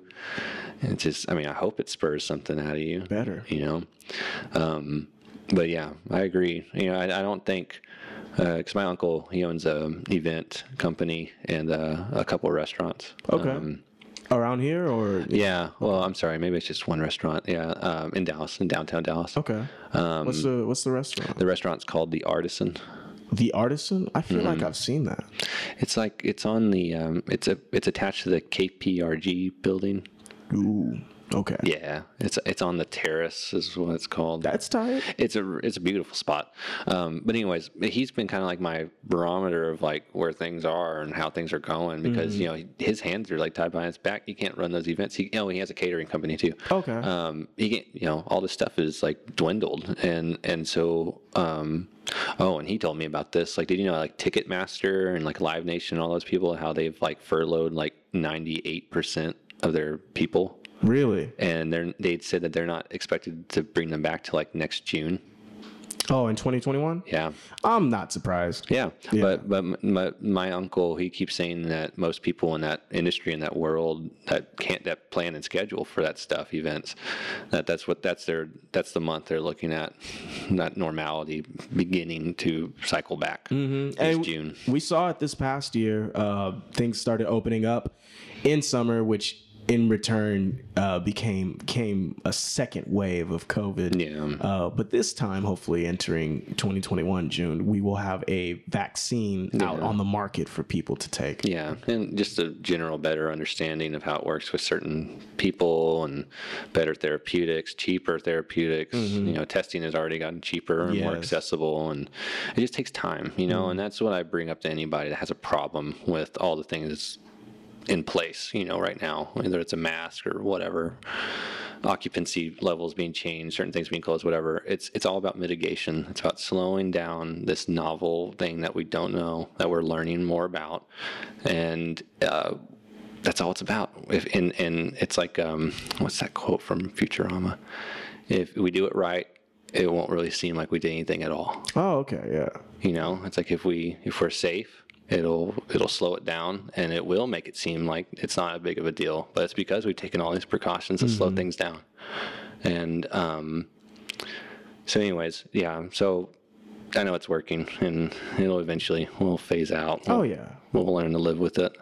But it's just um, weird pains we're growing pains in a lot of ways for our society. definitely something that we don't experience. I feel like um, Asia, Asia has a good job at, at slowing down, uh, uh, like uh, whether it's the flu virus or anything that hits Asia. You know, they they they have been publicly wearing masks in public for a long as Yeah, long as I can common. remember. Yeah, Yeah. it's very common, and you know uh, the fact that we as Americans uh, have had so much um, revolting against Mm-hmm. this, or you know, oh well, they're trying to control us, or uh, this is you're ruin, you're controlling my God given right of Yeah. of not going around. You're trying to muzzle me, kind of thing. Like all, I don't know. But we also live in a very conspiracy theory heavy nation as well. Well, everyone has a mic nowadays, Yes, yeah, we all have platforms. even me, Yeah, even Mr. Russell Romo, y'all. Sam Romo. Sam Romo? That's my name for the show. Are you serious? Yeah, Sam Romo, everybody. I'll edit it out. Mr. Ru- I'll put a Sam Romo. I'll put a bleep over my real name. yeah, right. Um, but yeah, man, I don't know. I'm, I'm very, I'm optimistic because I do think this will stem a different form of appreciation in a very, you know, consumer centric, you know, society of like, just like, just, you know, like companies just constantly grow, constantly grow. It's like, well, wait, something might take the floor out from under you. Maybe you should be careful about who your managers are because if they don't know what they're doing and they don't know what their team is doing all the time, uh, when we have to let go 20% of the workforce and they're having to do what their team used to do, they're not as efficient. right. So maybe he shouldn't be a manager anymore. You know, I'm seeing like it, it's like a burnt forest. You know, it sucks. It's gone. It's damaged, but it comes back stronger. Yes, it does. And it comes back stronger because it's it's refertilized in the remnants of what we've realized what we were, of realizing like this wasn't as put together as I thought it was. Let's fix this and that before Mm-hmm. this happens again, and and I'm hoping it comes back. You know, I think it will in, in, in business and just in anything, any form of interaction in our society that people just appreciate a little bit more. Um, whether you you didn't like how things were handled or not, when things go back to normal, we all should be happy. So you know, Should be. yeah. We did we did just go through a whole election process with a brand new president. So now now we have a new new head of state or head of government and uh, hopefully everybody is satisfied by the time we're able to go out and uh, and do things. I do think Biden's going to kind of not put a chokehold on things, but uh, really enforce social distancing and, and slowing down this pandemic whereas Trump was like look what they did to New York. Look look what they look what they did to it blah blah blah. Not um not look what my negligence uh, did to 200,000 people in this nation. Yeah, stick, stick to the scientists. Stick, Yeah. stick to the doctors. What are they telling you to do? yeah right. Yeah, I don't know And- these people. And when it comes to any new administration on a government level, state level, even a city council, whatever, um, I like to think about um, George George Bush's letter to um, Clinton when he took over the office. At the end of his little gr- greeting letter, or you know, little pass on letter to him, congratulating him, stuff like that. At the end of it, he has a statement. that says, um, "I'm rooting for you because your successes will be America's successes." And that's all you got to think about. That's all you got to think about. You know, when we're in a binary political system of one side or the other, and if you're on that side, then you're wrong. No, you're all Americans. Mm-hmm. Get along. Mm-hmm. You know, and and just focus on the successes. Be critical of the failures, and learn. Yeah. And that's all you can do that's what I'm hoping for don't make it simple. it's never going to be simple. And and just yeah, never feel like you're at odds with someone that you're you probably have more in common with than you have less in common with. You know what I mean? There's probably more you could get along with uh, rather than sticking on one topic that's going to ruin things. You Right. know, and and to be just to be open and yeah, I don't know. I'd watch out for the open thing, man. I'm tired of having a president who has a Twitter, Twitter fingers, just being able to spout out everything that he thinks at, the, was ti- weird. at the time. Yeah, that's awful. Very weird. It's very, very not prof- not professional. I can't believe I'm saying this about the president of the United States. Like that wasn't very professional, President Trump. Like It's why like a lot I- of people say it's like I would have gotten fired if I was tweeting this often when I was on the job. I, you know, I work for a bank and we have like a social media clause where we really can't go and Mm. like talk about you know the company that we work for and it's in our contract when, we, when we start working for them so i'm i'm i guess the us government never experienced social media on this level before but i know like obama had a freaking flip phone oh yeah, yeah, he had a flip phone yeah. But yeah, it's evolving. There's gonna have to be things put in place. You know. Yeah, I don't know, dude. It's yeah weird. yeah no more twitter fingers no more So, anyways, jazz. Yeah, jazz. Jazz, man. Yeah, it's all, it's all over the place, everywhere. Like podcasts and you know, it's so free. Well, we need to. Um, how long has this been going? Like maybe an hour and a half, two hours. Yeah, two hours. Yeah. Um, yeah, maybe we should do another one in uh at some time and, and pick an album. Okay. I'd yeah. like to do that for sure. Absolutely. Let's pick Yeah. a freaking album. Yeah, for sure. Because that's going to be the the thing I'm going to be working on next. I, I'm going to try and do as little as possible by myself. Like this is a singular review. Um, my thing I really want to kind of incorporate as the main or one of the main uh, niches of the show will be conversational album reviews. Okay. of just taking it track by track and just you know sharing the knowledge of the background or just the relation of the track to you or to other artists influences or just you know what what did it what it, what vibe you know what did it feel like to you just explain it let's just have an open review of the album let's both you know listen to it make our own little notes or whatever and then come together and talk about it I'm definitely excited about the White Album review since that's my favorite Beatles album. So Yeah, dude, you know, I'm excited too. Yeah, got me into the Beatles. oh really Yeah, that whole album. nice Yeah. Yeah, you know what? That's funny. I think that kind of solidified me as like a real, or or that that took me to the the depths of the Beatle. It's mm-hmm. like I always knew. My parents always played the the hits, but then one day my dad bought like when they re-released the albums on CD, he bought the White album. That was the only one he bought, but he bought that one. And then when I listened to it, I, I never I only heard I don't know which one I like uh, Blackbird. I think that was the only one. And I played it all the way through, and I was like, "What the hell?" Yeah. There's like heavy stuff. There's this light stuff. There's this Bungalow Bill story song. There's this Rocky Raccoon story song. It's just all over the place. It was crazy. Um, and that's what showed me the variety, you know, the complexity of what they, they could be or what they were. Um, but anyways, yeah, I'm very much looking forward to that. That'll be next week. Okay. Okay. All right. Then I'll be yeah, I'll definitely be tuning in. Awesome. Yeah. But yeah, man. I can't wait. Well, in the meantime, mull over some albums that you would want to talk about maybe sometime. Mm. I can't wait for that either. Yeah. Yeah. There's so like we only get one album, right? I mean, we can do multiple. Okay. Yeah. Okay. I won't tie your hands behind your back. Yeah, good, good. I'm not a producer. Yeah, right. I mean, I am, but I'm not going to act like one. We're not gonna script this. We're not gonna Let's script. cut that out. Yeah. All right. Yeah. Sounds good, brother. Yeah, Awesome. good. It's been great. yeah, this has been fun. Awesome, Thank you for having me, and thank you for inviting me to your beautiful home. Thanks, dude. Yeah, it, Yeah. it- well, I don't know if y'all can see it. Y'all probably can't, but it's a beautiful home. It's a beautiful spot to be in. So thank you for having me. Yeah, of course. Glad you can make it. Yeah. Be happy to have you back. Okay. Cool. Awesome, brother. Cool. Cool. Thank you for listening. For more episodes, visit our website, musicmythpodcast.com, and follow us on Instagram and Twitter. Goodbye.